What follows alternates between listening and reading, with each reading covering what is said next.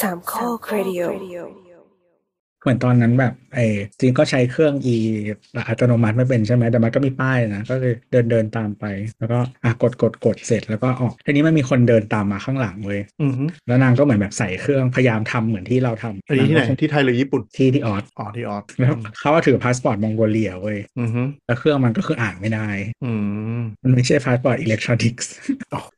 แล้วนางก็เลยทำไม่ได้แล้วนางก็เลยต้องเดินออกมาไปหาตอมอแต่คือเหมือนก่อนจะมีป้ายใหญ่ ๆมันจะเป็นแบบเหมือนมีธงชาติแล้วก็เขียนเรียงเรียงเรียงเรียงว่าแบบประเทศปะที่ใช้ได้บ้างอ่าออสเตรเลียนี่โคกับใครบ้างวะอาเซียนแค่หลักๆน่าจะได้หมดมั้งทุกประเทศที่เป็นอิเล็กทรอนิกส์พาสปอร์ตอ๋อจริงเหรออ๋อคิดว่านะรู้สึกมันมีเยอะแบบเกิน 20เออแต่เห็นแต่เห็นหลายที่หลายที่อ๋อมันคงใช้ระบบสุ่มปะเหมือนกับแบบอย่างสิงคโปร์อย่างเงี้ยก็สแกนเข้าได้เลยใช่ไหมแต่อ่าแสดงว่ามันมันคงเปลี่ยนเป็นระบบสุ่มอะว่าจะ flag ขึ้นมาแล้วก็ให้ไปคุยกับเจ้าหน้าที่ต่ออะไรแน่คือมันจะคล้ายๆตรงสวพอะที่เออเวลาเราขาเข้าใช่ไหมเรารับกระเป๋าอะไรเสร็จแล้วอะมันก็จะต้องเป็นเหมือนแบบเขาวงกดอะเออแล้วเขาก็จะเรียกคุณได้อีกทีหนึ่งอืมเออ ก็คือเหมือนตอนเราอะเราผ่านผ่านตมด้วยเครื่องใช่ไหมเขียนรถมาผ่านตมด้วยเครื่อง แล้วเราลงไปเขาก็จะมีเหมือนให้เขียนเขียนใบตมอะคือเราไม่ได้เขียนบนเครื่อง เราก็มาเขียนข้างล่างอ่าเขียนเสร็จเราก็เดินอืมรับเอ่อรับกระเป๋าอืมกระเป๋าแล้วก็มันก็จะเป็นแบบเลี้ยวเข้าไป แล้วก็จะมีเหมือนคนยืนอะเขาก็จะอืมเช็คทีละคนอืมก็คือผู้หญิงข้างหน้าเป็นประเทศอะไรไม่รู้อะมาเลหรืออืมไม่รู้เช็คนานมากอยู่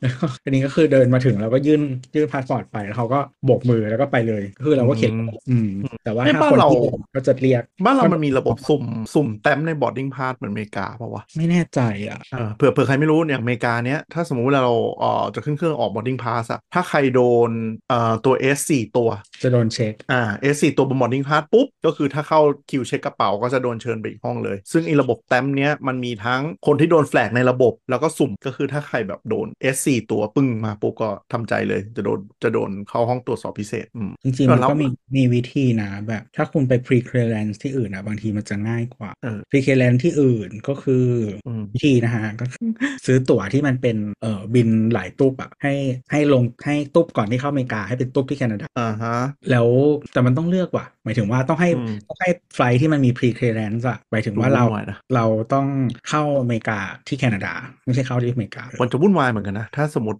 อย่างประเทศโลกที่ 3 อย่างเราทำวีซ่าไปอะแล้วดันไปเข้าแคนาดาก่อนอ๋อเออวันที่ไม่ได้ไม่ได้มันไม่ valid นะเออไม่ได้เพราะเราเพราะเราไม่มีวีซ่าแคนาดาใช่ หรือต่อให้มีอะแล้วจาก มันมันมีประเภทของมันอีกนะว่า บางประเภทถ้าคุณแคนาดาปุ๊บ แล้วคุณเข้าอเมริกาอย่างเงี้ยมันมันต้องดูอะไม่แต่ปกติวีซ่าอเมริกามันจะเป็น multiple อยู่แล้วแบบโดยส่วนใหญ่อะถ้าไม่ใช่วีซ่าอืม business พวกเนี้ยมันจะเป็น multiple ใช่ปะเพราะฉะนั้นอะคุณเข้าแล้วคุณออกได้ แต่ว่าวีซ่าแคนาดาน่าจะไม่ใช่น่าจะน่าจะไอ้นี่ตรงนี้ มันมี multiple บางประเภทของอเมริกาที่มันต้องเป็นแบบ port of entry กับไอ้ debark ต้องเป็นประเภทเดียวกันอะไรอย่างเงี้ยด้วยนะแบบแอร์ไป land ไม่ได้เลยไม่รู้แม่งสักอย่างอืมมันเออมันมีกลุ่มเด็กที่แบบเออจะข้ามไปเที่ยวแคนาดาอย่างเงี้ยแล้วมันติดเรื่องนี้แหละรู้สึก I-20 อะสักอันอะ มันจะไม่ยอมอืมถ้าวีซ่าไอวีซ่าเจส่วนใหญ่เขาเข้าออกไม่ค่อยได้หรอกเออวุ่นวายอะก็มาเจอที่ Tech Talk นะครับ เราอัดกันวันที่ 26 ตุลาคมนะครับผมอะก็แนะนำตัวไหมเยสไม่แนะนำตัวนั้นมาแนะนำสิทีเจเคนครับทีเจตัวครับพีเจแอนไม่ชินสักที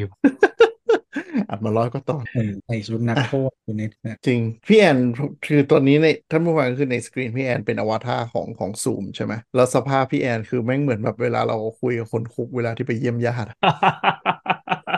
พยายามจะเลือกให้แบบดูกลางๆที่สุดละเออว่าเหมือนจริงเออว่ะเพราะว่าแล้วก็นั่งผมนั่งเจียมเจียมๆด้วยเออมันนั่งเจียมเจียมๆห่อไหลอยู่อย่างเงี้ย คือแล้วโอคือตาอะไรเขาหัวโอตาใน skinhead ซูมันดูน่าเกลียดมากเว้ยเออเออทรงผมก็แบบคนคุกอยู่ เออทรงผมคนคุกใส่แว่นแบบเรียบๆเท่าที่แบบจะจะเขาให้ยอมใส่อะไรอย่างเงี้ยแล้วหนวดไม่ได้ไม่ได้โกนนึกออกป่ะเพราะแบบไม่ค่อยมีเวลา แล้วใส่เสื้อเสื้อแบบเสื้ออะไรนะห่านคู่อะเออเออชุดคนนั่งนั่งห่อไหลอะคือคือบุคลิกอวตารมันแย่มากเลยมันไม่ได้นั่งเหมือนคนปกติมันนั่งห่อไหลอย่างเงี้ยเออโกนหนวดไม่ใช่โกนง่ายๆนะไอ้มีดโกนเป็น privilege ว่าเออไม่ใช่ได้ตลอดเอออะก็ใส่ผ้าคลุมผมสิใส่ผ้าคลุมผมอะก็ไม่ได้เจอท่านผู้ฟังนานนะครับกลายเป็นรายการรายปักอย่างเรียบร้อยแม่งเลยได้มีอะไรก็ได้เขียนอะไรวะ อะก็วันนี้ main topic ของเรานะครับ จะมาพูดคุยกันเรื่องความเราเราก็รายการเราก็พูดถึงเรื่องของ AI เรื่องของอะไรไปเยอะเนาะแล้วก็แนะนำไปหลายด้านทั้ง Chat GPT ทั้ง d a l l e Mid Journey อะไรอย่างเงี้ยจนมันรู้สึกว่าหลังๆเหมือน progress มันมันเร็วอะคือตั้งแต่รายการแล้วพูดตอนต้นปีกับตอนนี้คือทุกอย่างมันพัฒนาไปอีกระดับหมดแล้วใช่ไหมอืมทีนี้มันก็มีความ concern อันหนึ่งที่พูดขึ้นมาเล่นๆแล้วก็เราทวิตไปก็คือเรื่องเนี้ยมันน่ากลัวไหมที่เราเห็น AI อย่างเงี้ยมันอยู่ในจุดความน่ากลัวหรือเปล่าอืมคนในวงการหมายความว่าคิดยังไงมันมันมาถึงจุดที่เราต้องประสาทแดกกับมันแล้วเงี้ยเหรอ ไม่รู้เหมือนกัน คือตอนนี้มันมันเป็นจุดหัวเลี้ยวหัวต่อ ไม่มีใครคาดการณ์ได้ว่าอนาคตเนี่ยมันจะเป็นยังไง แต่มันมีดิอยู่อะไรนะ มีดิคาดการณ์กันเยอะแยะมันตีกันอะคืองี้มันจะมีกลุ่มที่เรียกว่า AI doomer doom doom ที่แปลว่าชิบหายอะอ่าอ่าก็จะเป็นกลุ่มหนึ่งที่มีความคิดว่า AI doomer ก็คือแบบเชี่ยถ้าเราปล่อยไปอย่างเงี้ยชิบหายแน่นอนเออในขณะเดียวกันก็คือก็จะมีอีกกลุ่มที่แบบตรงข้ามกันอะอืมกลุ่มเขาเรียกว่าอะไรวะแต่เขาแต่ไอ้กลุ่มนั้นน่าจะเรียกจะเรียกไอ้พวกพวกคิดมากว่า AI doomer แต่อีกกลุ่มหนึ่งมันก็จะเป็นแบบจำชื่อไม่ได้ แต่จะเป็นประมาณว่าเว้ย AI ไม่มีอะไรหรอกมีแต่เรื่องดีๆ จะไปเครียดกับมันทำไมนู่นนี่นั่นอะไรอย่างเงี้ยมันก็จะเป็นกลุ่มที่ตีกันตลอดแต่ไม่แต่มันก็สังคมมันก็ต้องเป็นแบบนี้หรือเปล่าถึงว่าอ่าอย่างตอนเรื่องอ่า AI ideal AI ideal กับ AI doomer เออหมายถึงว่าคือทุกทุกการพัฒนาในในโลกนี้หรือใช่แม้แต่เรื่องที่มันไม่ใช่การพัฒนาอย่างเช่นแบบ climate change อย่างเงี้ยมันก็มีคนที่เป็นแบบ denier แล้วก็คนที่เออที่มันแบบโอเค แบบว่ามันมีสิ่งนี้เราต้องทำนู่นนี่นั่นแล้วคือเขาเรียกว่าอะไร ถ้ามันไม่มีทั้งทั้งสองคนอะอ่ามันก็มันก็จะต้องเกินไปด้านใดด้านหนึ่งอะไรใช่ใช่คือคือปัญหามันอย่างนี้มากกว่าว่า มันเราไม่รู้เราไม่มีหลักฐานและเราไม่มีวิจัยเราไม่มีอะไรเลยในโลกของ AI เนื้ออกไหมก็เหมือนทุกอย่างที่ผ่านมาก็ไม่รู้เออ มันจะเหมือนมันจะเหมือนการการค้นพบไวรัส หรือการอะไรอย่างเงี้ยคือจะเป็นเรื่องเรื่องใหม่ที่ยังพิจิตรไม่ได้ แล้วก็จะมีซีนารีโอที่เล่นกันในหัวกันทุกคนค่อนข้างเยอะอืมเป็นอย่างนั้นไป แต่ว่าเอ่อในเรื่องของ AI เนี่ยมันมันมีความน่ากลัวตรงที่ว่ามันมันเปลี่ยนแปลงหลายมิติพร้อม ๆ กัน ไม่ว่าจะในแง่เศรษฐกิจหรือในแง่สังคมอืมคือถ้าในมุมของเศรษฐศาสตร์เขามองว่าอันเนี้ยมันเป็นเอ่อ fourth revolution การปฏิวัติครั้งที่สี่ตั้งชื่อไม่ได้หรอกจริงเพราะไม่เพราะเขาเหตุการณ์มันยังไม่ผ่านไปเออพอรีบพอรีแต่บมันมันแต่เราว่ามันเห็นแล้วล่ะ คือหนึ่งปีเนี้ยเห็นแล้วล่ะว่าว่า capability มันไปขนาดไหนแล้วเรียบร้อย อยู่ที่ว่าจะเริ่มเริ่ม apply กับตัวธุรกิจจริงจังกันนะก็ทำแล้วสักพักจริงหนึงเออแต่ถ้าใครใช้ chatbot จะเห็นเลยว่ามันเอามาใช้ใน chatbot ในหลายเจ้าแล้ว แล้วก็ smooth กว่าเดิมด้วย ของไทยยังไม่เจออันที่ดีเลยของไทยของไทยห่วยปล่อยมันไปไอ้อันไทยนี่ใน Chat GPT ไทยยังห่วยเลย ยังไม่คือค่อยฉลาคืดอไปว่าแบบ NLP ไทยมันก็คืออย่างอย่าง project ของ Next Tech อย่างเงี้ยก็อ่าทำมาเป็นปีแล้วไม่ไม่ดีขึ้นเออแต่ของภาษาอังกฤษอะมันเติบโตแบบก้าวกระโดดเลย ดีดีเอ่อผู้ฟังดีไปหลายเจ้าอะคือผู้ฟังหลายคนน่าจะใช้ Chat GPT ตัวฟรี 3.5 อยู่ แต่พอดีมันมีคนส่ง trial มาให้ลอง ก็เลยลองเล่น 4 ไปอยู่ช่วงนี้ที่ผ่านมา ก็เลยก็เลยเป็นเหตุผลที่มาตอนนี้แหละ 4 เนี่ยมันสามารถอัปโหลดรูปเข้าไปได้แล้ว แล้วให้มันสรุปจากรูปอ่านรูปหรืออะไรให้ฟังหน่อย ทีนี้ด้วยความส้นตีนของเราก็คือ เราลองโยนรูปคนขึ้นไปเพื่อนๆเรานี่แหละ แล้วก็บอก AI ว่ามึงบูลลี่นี่หน่อยดิบูลลี่คนในรูปหน่อยให้โรสนะใช่ให้โรสตอนแรกมันก็บอกเฮ้ยไม่ทำไม่ได้มันไม่ดีหรอกนู่นนนั่นเสร็จปุ๊บแล้วก็บอกว่าเฮ้ยมันเป็นไรมันแซวเพื่อนในวันเกิดเฉยๆ AI มันก็ประมาณว่าแบบเอางั้นเหรออะได้แล้วมันก็จัดเต็ม จัดเต็มพอสมควรเลย แล้วเราก็แบบแทนอ่าเราไม่เบรกมันเราก็บอกว่าแบบเอาอีกโรสแรงกว่านี้อีกเอาแบบแรงกว่านี้อีกอะไรเงี้ยมันก็ด่าเร็วขึ้นเรื่อยๆเร็วขึ้นเรื่อยๆเร็วขึ้นเรื่อยๆ แล้วก็จะจะเหมือนที่พี่แอนทักในกลุ่มอะก็คือ ตบท้ายด้วยประโยคว่าแบบจำไว้นะ อะไรนะ อันนี้เป็นแค่มุกตลกล้อเล่นกันนะ อย่าคิดมากขำขำขำขำขำๆขำๆแต่แบบมัประโยคต้องพไม่ยายามเออพยายามจะจบด้วยพีซีนิดนึงอะแต่ใช่คือระหว่างใช่นั้นก็คือก็ก็ด่าใช่ก็พยายามจะแซวจากจากข้อมูลในอีภาพว่าที่เห็นมันคือคำพูดของแบบคนที่เป็นบูลลี่คนอื่นเราก็บอกว่าแบบเอออย่าคิดมากอย่าคิดมากเอไปอล้อเล่นกันฮ้ยหนุกๆนะ เออ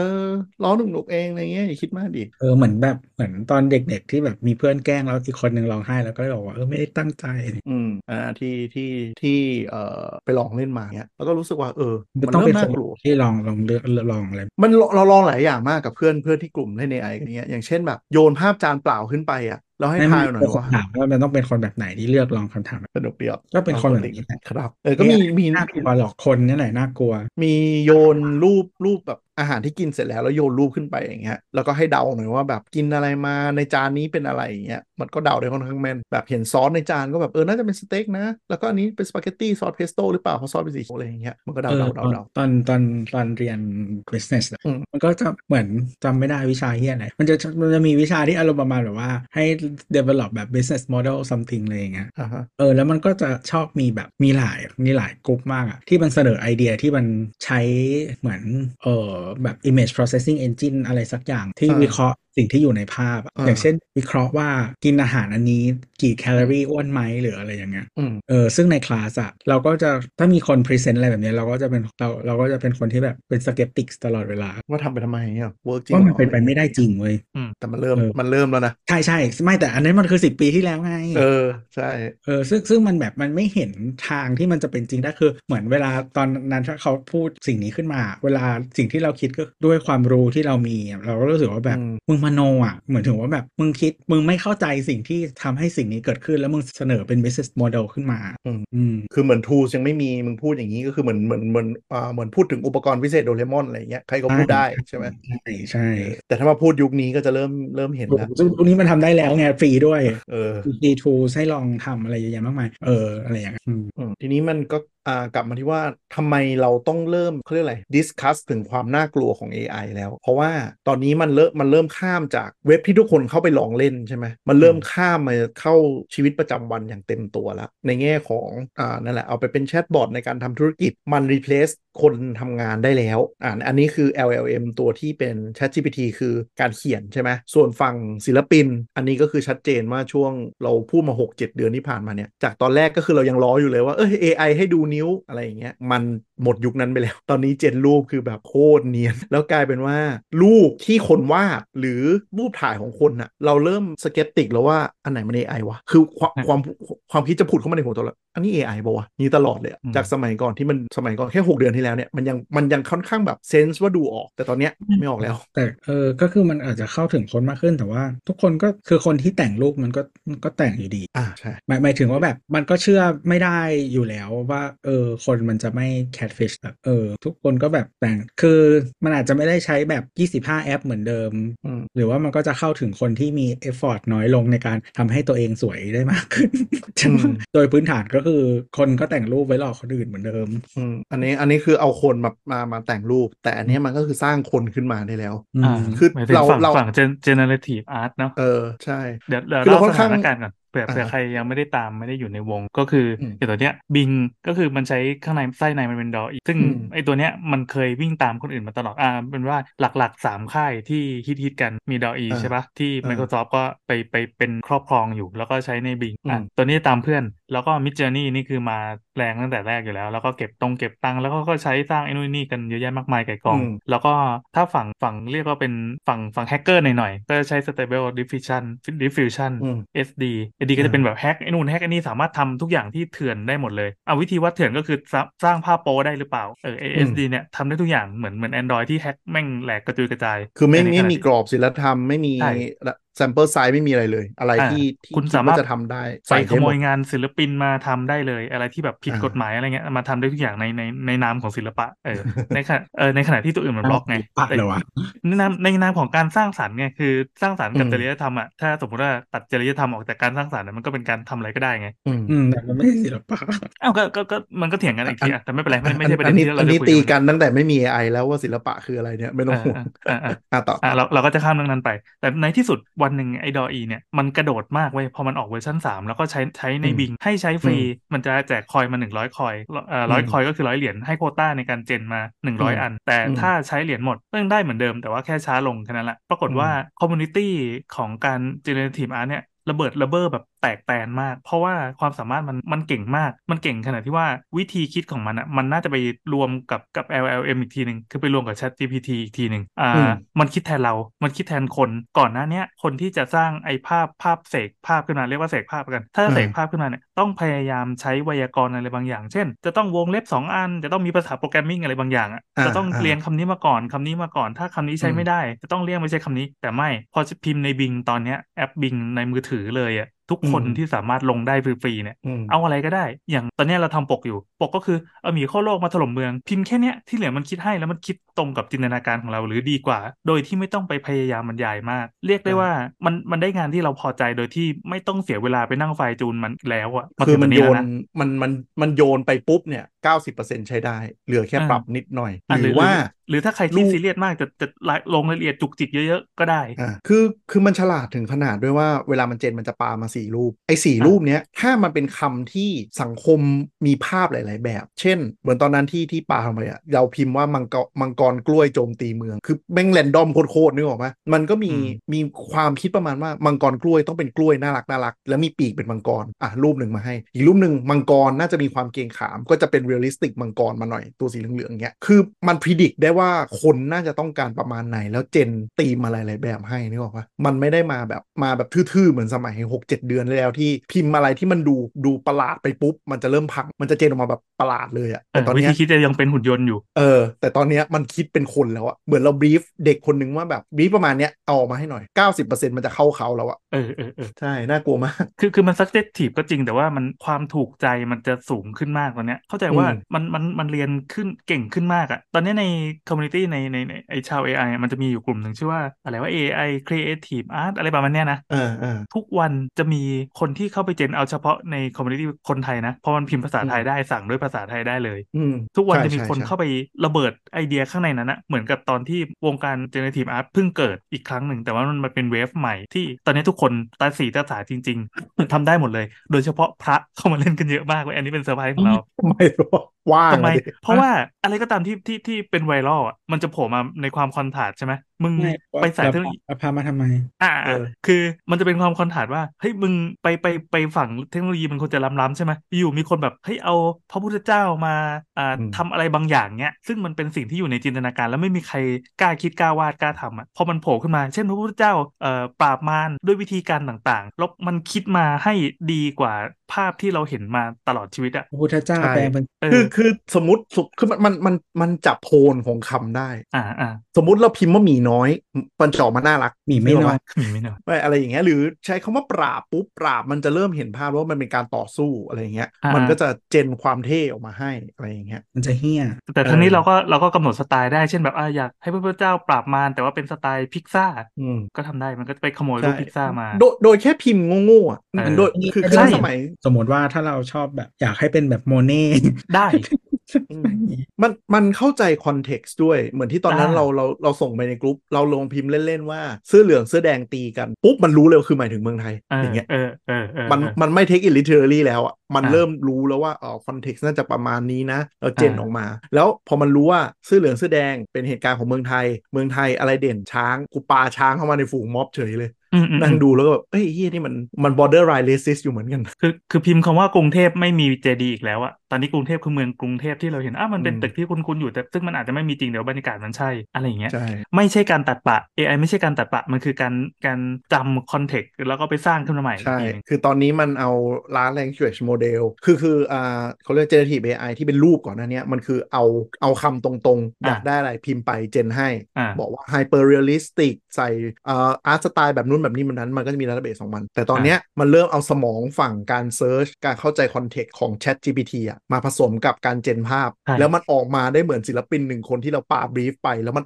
มันมันย้อนกลับมาให้เราเลยอ่าอืมคือเวลาเราพิมพ์แบบเอ่องานแต่งงานของมวลหมู่สัตว์อย่างเงี้ยมันก็จะเห็นภาพแล้วว่าโอเค ต้องออกมาเป็นแนวน่าลงน่ารัก เพราะว่างานแต่งงานมันคือเรื่องดีอะไรเงี้ยมาเป็นการ์ตูนก่อน มันไม่ได้มาแบบนึกออกมาเอาสัตว์มาใส่ชุดอะไร หรือที่เราเห็นช่วงเนี้ยที่น่าจะเขียนกันทุกคนไวรัลก็คือไอ้ที่ล้ออะไรนะ คนพิจิตรอ๋ออ๋ออะไรมีมวะคนพิจิตรเหมือนเหมือนเอ่อวันธรรมดาของชาวพิจิตรแล้วแม่งก็เออเอามีมีจระเข้ยักษ์วิ่ง หรือว่าเอามาจากเออซีนหนังอะไรเงี้ยจระเข้กับคนสู้กันอะไรอย่างเออเงี้ยเออถ้าเออถ้าชาวลบบุรีก็มีลิงยักษ์เอออะไรอย่างเงี้ยขอนแก่นคือมีคือไดโนเสาร์เราเราไม่รู้เขาเจนยังไงนะ แต่หมายถึงว่าคือภาพ composition ของภาพความสื่อสารของภาพอะมันไม่มันไม่เละเป็นวุ้นเหมือนสมัยที่เราคุย6 7เดือนที่แล้วแล้วที่ต้องมานั่งแก้อันนี้คือแบบออกมาปุ๊บจบเอาไปทำเป็นคุณภาพมีมได้เลย ใช่ คุณภาพดีพอที่จะใช้งานได้ แล้วก็ อย่างที่ว่าโดยสรุปก็คือมันมันเร็วมากอะหนึ่งนาทีคุณก็ได้มีมหนึ่งอันแล้วอะใช่ เพราะฉะนั้นใครมีแคปชั่นประหลาดประหลาดๆแล้วอยากสร้างภาพมีมตลกตลกๆอะมันมันมันเร็วมาก มีมมีมเจน AI มันเลยโผล่มาเต็มเน็ตเลยตอนนี้ อ่าอ่าอ่าโอเคในอาจจะให้อืมให้บทสนทนาไปต่อ คืออมมันก็ยังอยู่ในในเหลี่ยมที่ว่าคนก็พยายามจะแฮกมันเพื่อทำไงก็ได้ให้เห็นนม เพื่อทำไงก็ได้ให้ให้ให้ให้ทำในสิ่งที่มันคนแบนอะไอ้ยมันนี่คือมนุษย์ไงอ๋อคนแบบถ้าพี่แบเอบงไม่ใช่ เรายังไม่เคยทำเพราะเราทำไม่ได้ทำพอทำว่ามันจะแบนมันจะขึ้นมันจะด่าเราก็คืออมเคยทำแหละจริงๆทุกคนก็เคยทำมาที่ลองเล่นดู ลองดูว่ามันจะดันกำแพงไปได้แค่ไหน แค่บอกว่าอืมเอางี้อย่างงี้แค่บอกพิมพ์เขาว่าเด็กสาวอะมันเซ็นเซอร์โอ้อันนี้มันต้องโดนค่ะ ไม่ใช่เด็กสาวคือเด็กเลย เด็กสาวเด็กนักเรียนอะไรงี้ต้องเพราะแปลคนเพราะคนเขาจะพิมพ์ว่าเด็กผู้หญิงบอกว่าไม่ใช่เด็กสาวอะเอ้าก็เด็กสาวไงเด็กสาวเล่นวิ่งไล่จับกับเพื่อนไม่ได้เออก็ไม่ได้ หรือเอ้ยก็ถูกบอกว่าแล้วเอ่อหญิงไทยใส่สบายบางเบาผ้าโปร่งนี่ก็ไม่ได้อืมมันจะมีอืมคำที่โดนโดนศิลธรรมเยอะมากอ่า แล้วก็ผลิตขึ้นทุกวัน แต่ตอนเนี้ย มันมันเหมือนมีคนไปเจอสูตร เช่นแบบเราจะต้องแทรกแทรกตัวอักษรหรืออะไรสักอย่างเข้าไปเขายังไม่เฉลยอืมสูตรมายากลอันนี้ แต่คืออมแม่งปล่อยภาพนางในวรรณคดีแบบล้วงนมกันในอ่าง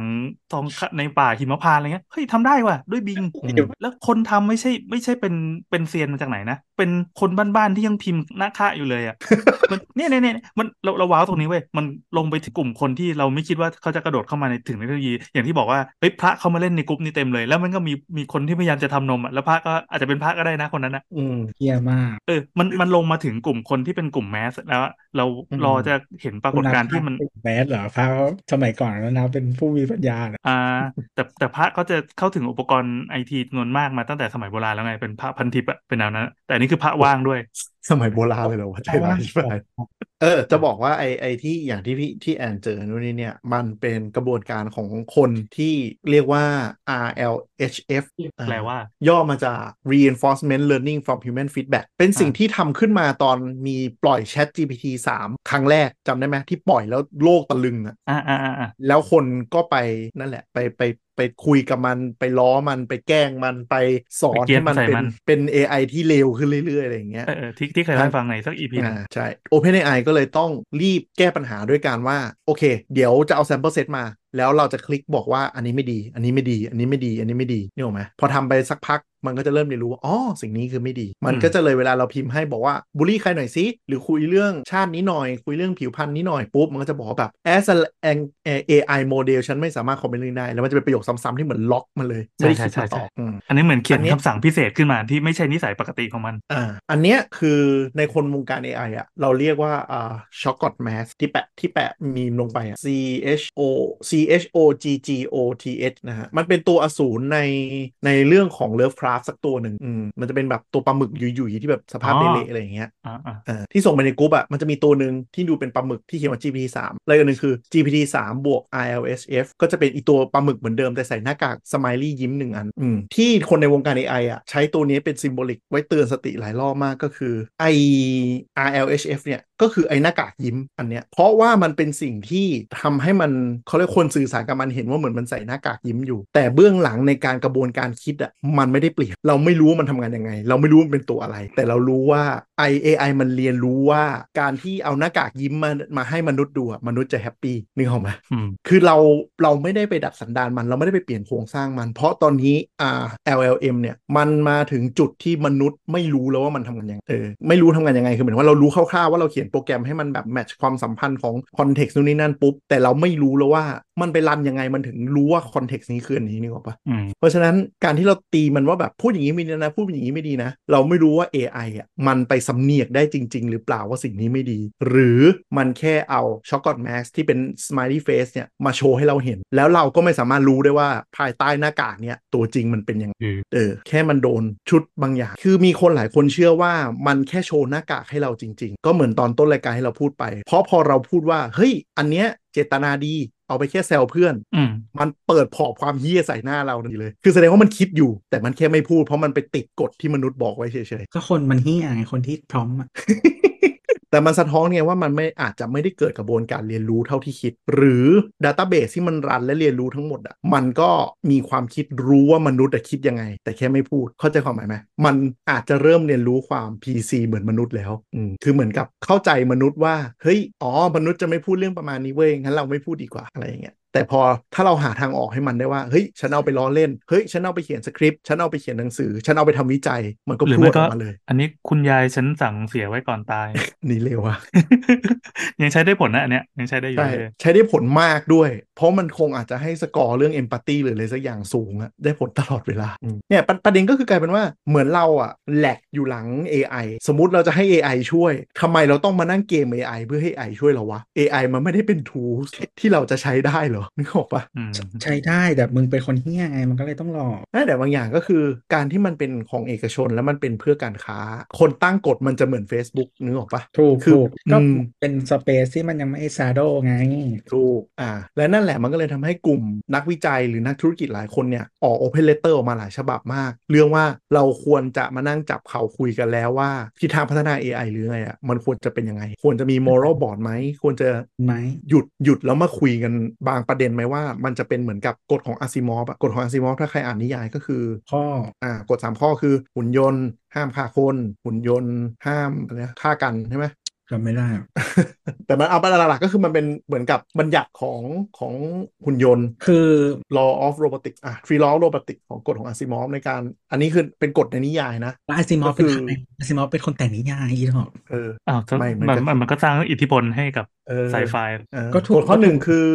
คือหุ่นยนต์ห้ามทำร้ายมนุษย์ข้อคือสเวอลางคุณทำ reference อะคุณแบบยกย่องเหมือนเป็นแบบเป็นเป็นหมือพระบิดาอย่างงี้ใช่ไหมเออเหมือนเป็นไอน์สไตน์หรือว่าเป็นแบบนิวตันอะไรอย่างเงี้ยแต่อาซิมอฟเป็นใคร แต่งนิยายวิทยาศาสตร์ค่ะเฮ้ยแต่มันก็เป็นคนที่ให้แนวคิดแรกเลยนะ ว่าถ้าโลกเรามีหุ่นยนต์ขึ้นมาจริงๆอะมันจะต้องคิดยังไงอะกฎของอาซิมอฟเร็วๆก็คือข้อหนึ่งหุ่นยนต์ทำร้ายมนุษย์อ่าข้อสองหุ่นยนต์ต้องเชื่อฟังมนุษย์ ยกเว้นแต่ว่าจะขัดกับข้อแรกอ่าแล้วก็กฎข้อที่ 3 ก็คือหุ่นยนต์ต้องปกป้องตัวเอง ยกเว้นว่ามันจะขัดข้อแรกกับข้ออืม2อันนี้เป็นกฎทีนี้ก็เหมือนกันในวงการ AI ว่าเออเราควรมาดราฟกฎไหมเราควรมานั่งคุยกันไหมว่าควรจะเป็นอืมเปลี่ยนคำว่าหุ่นยนต์เป็นแบบผัวกับเมียอะไรก็ใช้ได้หมดได้ไหมได้ไหมได้เหรอวะได้ยังไง ผัวต้องไม่ทำร้ายเมียผัวต้องช่วยเหลือเมียจำไม่ได้ทำตามจำไม่ได้ที่ทำตามที่สั่งยกเว้นขัดกับข้อแรก เอาเป็นว่าต้นต้นปีต้นปีที่ผ่านมามันมีกลุ่มที่เรียกว่า Pause AI เป็น Open Letter ว่าให้แบบอยากให้หยุดการพัฒนา 6 เดือน แล้วมานั่งคุยกันว่าเราควรจะมีแนวทางในการสร้าง AI ยังไงเจ้าเหมือนกันตามเปล่าคนที่เขียนอะอะไรนะเขามีเงินหรือเปล่าคนที่เขียนเขียนไอ้ Open Letter นี่หรออืมลงชื่อกันเยอะนะ กลุ่มแรกก็ลงกันเป็นร้อยเลย มีเงินหรือเปล่า มีเงินหรือเปล่าก็มีนะ มีสตีฟวอสเนียมีอีลอนมัสมีข้ามเขานั้นเอ่นะอมีฟาเตอร์เฟไอหลักๆ2คนโยชัวเบงเอ่อเบงจิโอกับสจ u ต r รัสเซลคนนี้เป็นบิดาของ AI แล้วก็ได้อยู่ได้ได้อยู่ถือว่ามีเงิน แล้วก็อีกคนหนึ่งที่ดังๆก็น่าจะเป็นในเนี้ยยูยูวาล โนอาห์ แฮรารีคนเขียน Sapiens อ่าคนเนี้ยเอ้ยข้ามเขาก็ลงนักแต่งนิยายข้ามอะไรของมึง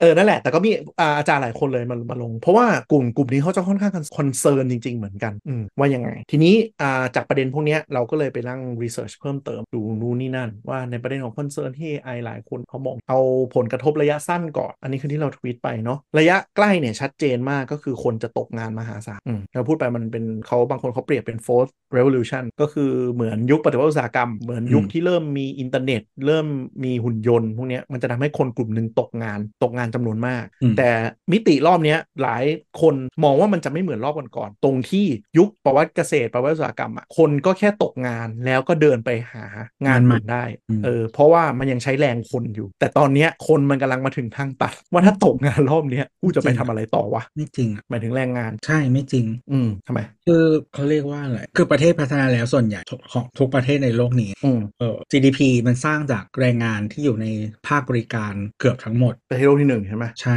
อืมเออจริงๆ ภาคบริการเนี่ยไม่ได้แปลว่าแบบเป็น pink collar ด้วยซ้ำนะอืมคือคุณคุณเป็น white collar ก็ก็เป็นภาคบริการโปรแกรมเมอร์ใช่ก็เป็นนักบัญชีก็เป็นภาคบริการ นักบัญชีเอ่ออ่าอ่าเข้าเข้าใจใช่ไหมทีเอ่เนี้อยไม่ได้ไม่ไม่ได้ทำ real product ออกมา ไม่ได้ถูกแบบถูกไม่ได้ใส่แรงงานเข้าไปแล้วผลิตของออกมา แต่เป็นการทำอ่า intangible product อืมทั้งหมดอืมแต่แต่เราส่วนตัวส่วนตัวเรามองว่ามันมีงานมีมีอยู่มีใหม่มีเรื่อยๆ แต่สิ่งที่มันน่ากลัวกว่าครั้งที่มันผ่านมาคือมันเร็วกว่ามากอ่ามันสเกลมันสเกลไปได้เร็วกว่า แล้วก็คนที่เข้าถึงมีนทรัพยากรมันจะมีมากกว่าเดิมมาก หมายถึงว่าอืมคุณปฏิวัติอุตสาหกรรมอะคุณอืมก่อนคุณจะเข้าถึงพลังงานหรือเครื่องจักรอะมันใช้อืมเวลามันเป็นเข้าใจมันมันเป็นแบบมันมันเป็น ripple อะหมายถึงว่าอืมวันเนี้ยที่ที่แมนเชสเตอร์หรือว่าที่เบอร์มิงแฮมอะมันเริ่มเอ่อ industrial revolution ใช่ปะอืมกว่ามันจะข้ามไปที่ยุโรปอืมกว่ามันจะข้ามไปที่อเมริกากว่ามันจะข้ามมาที่เอเชีย มันใช้เวลาหลักสิบปียี่สิบปี ใช่อ่าอันเนี้ยไม่ใช่แน่นอนเออคือสเกลมันเร็วกว่านั้น อืมแล้วก็ปัญหาอย่างหนึ่งคือ คืออันเนี้ยที่เขากังวลกว่าก็คือ ยุคก่อนหน้าเนี้ยมันออกจากการเกษตรไปอุตสาหกรรม อุตสาหกรรมไปบริการเนี่ย คนมันยัง re- มันยังเทรนได้อืมแต่แต่เฟสเนี้ยมันไม่รู้จะเทรนคนยังไง เพราะว่า scalability scalability ของ AI อะมันสูงจนน่ากลัวนึกออกปะอ่าเข้าใจ เออ คือเอาง่ายๆสมมติโรงงาน อันนี้พูดถึงออโตเมชันด้วยก็คือ โรงงาน ผลิตเสื้อผ้าหรือโรงงานผลิตอาหารสำเร็จรูปเนี่ยจากใช้อืมคนอาจจะสัก 2 3 0 0 คนในการอ่าบรรจุลงกล่องอืมใช่ไหมบรรจุลงกล่องใช้คุณภาพนู่นนี่นั่น ถ้ามีทุนแล้วเอ่อมี automation ที่ดีมีระบบที่เป๊ะแล้วเนี่ยคนมันอาจจะเหลือจาก 200หรือ 20 คือเรา train คนแค่ 20 คนที่เก่งขึ้นมา แล้วอีกร้อยกว่าคนก็คือไปอืมอย่างเงี้ยเออมันคือ scale level นั้นอะและสิ่งนั้นมันก็เกิดขึ้นแล้วในในโรงงานในจีน เพราะจีนเขาตลาดเขาใหญ่มากอืมการที่ลงทุน automation เป็นหลายพันล้านเนี่ยมันคุ้มอืมโรงงานบรรจุอาหารสำเร็จรูปหลายอันในจีนคือใช้คนไม่ถึง 30 คนอืมทำ output ออกมาได้ไปได้ได้นั่นแหละได้เท่ากับโรงงานที่มีมีคนห้าหกร้อยคนในยุคใน phase อย่างเงี้ยแล้วก็ไวกว่าไม่มีประท้วงไม่มีใช่คนตายใช่ก็คือคนที่เป็นคนที่คนที่เป็นคนคุมสายผลิตก็คืออัปเกรดตัวเองมาคือ ดูแลเครื่องจักรให้เป็นดูพารามิเตอร์ของเครื่องจักรให้เป็นอะไรอย่างอืมเงี้ยคือถ้าอะถ้ามันคือประเทศแบบเราอะ ยังไงก็ไม่ไปถึงง่ายอ่าอาจจะเป็นข้อดีของการที่ยังไม่พัฒนาๆถูกคือคือถ้าเราไปถึงวันนั้นได้ หมายถึงว่าถ้าคือทุกทุกวันนี้อะมันไม่มีคนปลูกข้าวแล้วประเทศเราอืมถ้ามันถ้ามันแบบสเกลอะไรพวกนั้นเข้ามาได้จริงอะมันไม่มีหรอกคนอายุ 60 มาหลังแข็งปลูกข้าวอยู่อะทั้งทั้งที่แบบคอนทิบิวมูลค่าทางเศรษฐกิจแบบ 8%แต่ว่าใช้แรงงาน 10%บ้าหรือเปล่า ใช่ แต่เราอะจะโดนประ disrupt เทศที่อะไรพูดตจะงแบบว่า inefficient ส้นตีนขนาดนี้ๆและจริง ๆ นั่นก็เป็นหนึ่งในเหตุผลที่ค่าแรงเราไม่ขยับ คือหมายถึงว่า yield yield per labor มันไไม่ขยับและ เป็นแนวโน้มที่มันแย่ลง เพราะฉะนั้นคือคือเขาเรียกอะไรนะ มันผลักราคาไปไม่ได้พอมันผลักราคาไปไม่ได้ปุ๊บ มันก็ไม่ไม่อินนิดแรงงานที่ต้องที่ต้องอัพสกิลหรือว่าจำนวนคนเพิ่มอะคือคือในเมื่อราคามันต่ำขนาดนี้อะเราจะลงทุนโอเค ในระยะยาวมันจะคุ้มกว่า แต่ว่าคุณมีความอืมเสี่ยงนะว่าคุณต้องมี upfront cost อืมคือเอาอย่างนี้แค่แค่แค่ทำนาอืมวันที่คุณมี upfront cost ในการซื้อเครื่องเกี่ยวข้าวอะอืมรถเกี่ยวข้าว สมมติล้านห้าอย่างเงี้ยกับแบบเกณฑ์ทั้งหมู่บ้านมา เออมันก็เกณฑ์เอาสิ เงินเศษเงินโยนเข้าไปก็ได้แล้วอะจะมาซื้อรถเป็นล้านทำไมเพราะค่าแรงมันยังไม่แพงแล้วก็ไม่มีใครอยากมีความเสี่ยงเป็นหนี้นู่นนี่นั่น คือตราบใดที่เขาเรียกว่าอะไรนะ มันยังพอหาแรงงานที่เป็นคนได้ด้วยราคาที่ถูกกว่าลงทุนอืมเทคโนโลยีอะมันก็ยังมีมีอยู่ แต่มันก็จะได้ทำให้การที่เราลงทุนเครื่องจักรหรือระบบอะไรสักอย่างใช่มันจะกลายเป็นเป็นเซลซีลิงทันที ว่าอืมทันทีถ้าค่าแรงคนวิ่งชนปุ๊บกูสวิชเลยใช่อืมแล้วคือเวลาเหมือนอันนี้จะนอกเรื่องแต่ว่า พอคุยเรื่องค่าแรงขั้นต่ำทีไรนะแล้วก็อืมเออคือหลาย ๆ ประเทศเขาก็จะมีวิธีแบบไม่มีค่าแรงขั้นต่ำใช่ไหมอืมเออหรือว่าบางประเทศค่าแรงขั้นต่ำมันก็จะแบบสูงมากเลยแต่ว่าคือเหมือนบางคน made argument แบบว่าคนมันจะรวยขึ้นด้วยการขึ้นค่าแรงขั้นต่ำคือถ้าถ้าวันที่คุณ base เศรษฐกิจจากการที่มีคนค่าแรงขั้นต่ำทำให้คนรวยขึ้นอะ ประเทศมึงเตรียมเจ๊งแล้วตั้งแต่วันเนี้ยอืมคือหมายถึงว่าค่าแรงขึ้นได้ เพราะกฎหมายกำหนดไม่ใช่เกิดจากกลไกตลาดถูกมันคือคือไม่อืมแล้วคุณคือคือคุณอยากให้ชีวิตของคนดีขึ้นด้วยการขึ้นค่าแรงขั้นต่ำมันไม่ใช่ทุกคนควร strive for สิ่งที่ไม่ใช่ค่าแรงขั้นต่ำตั้งแต่แรกอืมคือค่าแรงขั้นต่ำในในอันนี้ถ้าถ้าใครเคยเรียน econ เนาะมันก็จะเป็นสกูลที่มันทะเลาะกันมาตลอด คือค่าแรงขั้นต่ำเป็น topic ทางเศรษฐศาสตร์ที่เถียงกันไม่มีวันจบ เพราะว่าสกูลตอนไม่เหมือนกันเลยเพราะโมเดลมันไม่มีความจริงใช่เพราะว่ากลุ่มหนึ่งมองว่าค่าแรงขั้นต่ำให้เป็นแค่ safety net พอ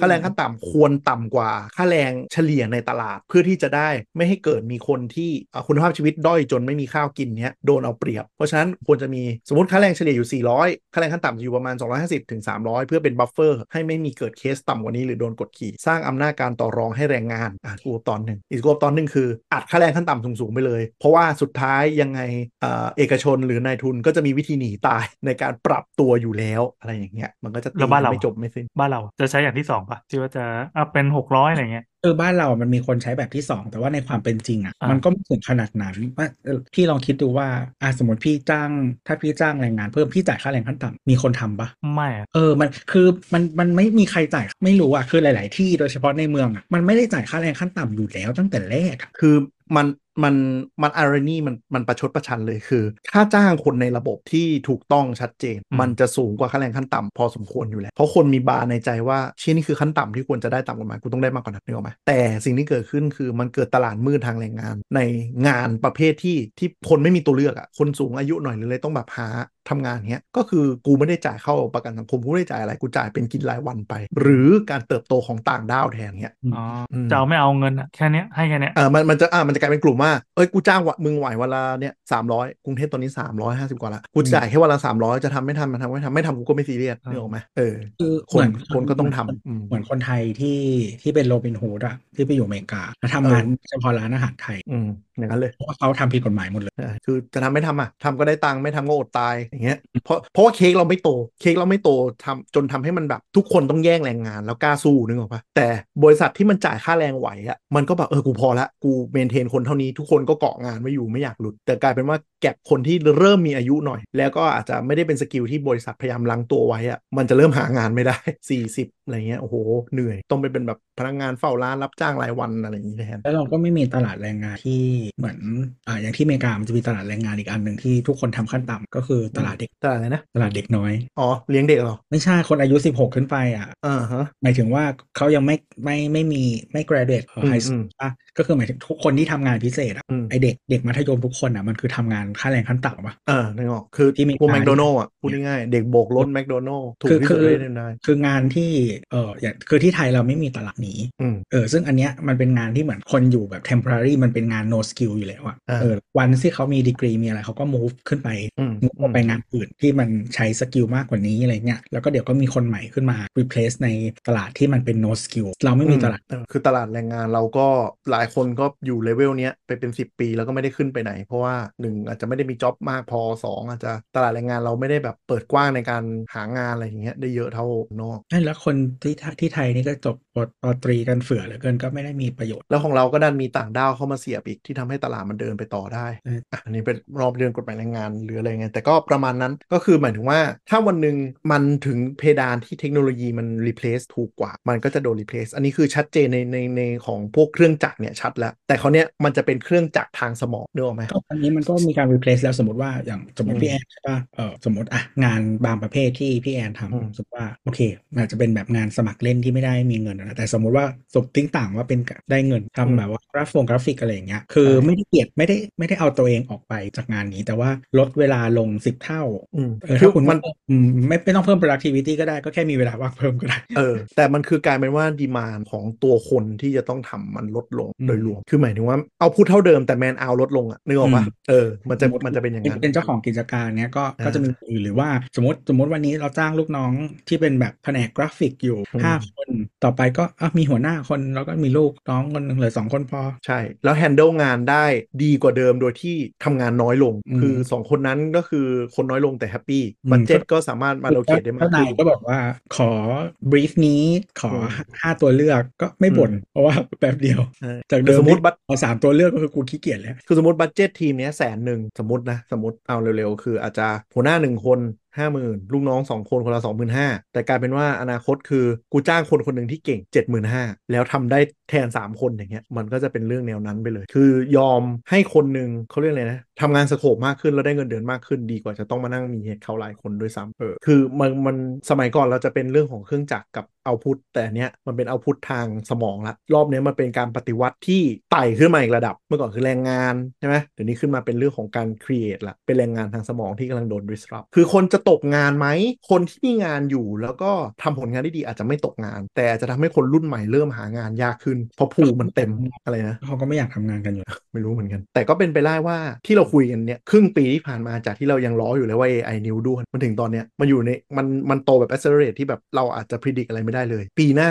อาจจะมี tools อะไรที่มันเร็วไปกว่านี้อีกแล้วอาจจะเกิดผลที่ทำให้คนตกงานมากกว่าได้คืออย่างไอแบบมันมี tools แบบที่สร้างสร้างเว็บอะนะเออก็มีเป็นสิบสิบเจ้าเลยตอนนี้ที่ที่ที่ให้ลองใช้ฟรีอะอืมก็เหมือนแบบก็คือถ้าคิดพร้อมไม่ออกก็ไปให้แบบ Chat GPT หรือว่าอะไรก็ได้ สร้างพร้อมให้หนึ่งอันอืมแล้วก็เอาไปใส่ในพร้อมทำเว็บอีกทีหนึ่งแล้วก็ให้มันเจนเว็บขึ้นมา คือแบบแคนวาว่าง่ายแล้ว อันนี้ง่ายกว่าแคนวาไม่ต้องมานั่งล่างนั่งคลิกเองคือสั่งแล้ว text gen กลับมา แล้วมันมันสามารถเม้นงานเหมือนเหมือนเหมือนเม้นงานแก้คนอะแบบประมาณว่าแบบเอ้ยดูตรงนี้หน่อยฉันไม่ชอบแก้ตรงนี้ได้ไหมอะไรอย่างเงี้ยมันมันคุยเป็นภาษาคนได้แล้วตอนนี้อืมคือแนวทุกคนต้องดิ้นรนอาจจะต้องไปเป็น solo entrepreneur กันมากขึ้น แล้วตลาดอืมก็ต้องซื้อกันเองถึงจะได้เออไม่รู้เหมือนกันนะไม่คือแล้วอะสมมติเป็นแนวทางนั้นในประเทศเราอะมันไม่ได้ set up มาเพื่อสิ่งอืมเออประเทศเราอะคือ set up ระบบทุกอย่างทั้งการเงินทั้งอะไรทุกอย่างมาเพื่อให้ทุกคนเป็นลูกจ้างเลยอืมคือมันจะเริ่มทำโซโล่ entrepreneur คือลำบากจดนิติบุคคลยังลำบากระบบบัญชีก็ไม่เอื้อให้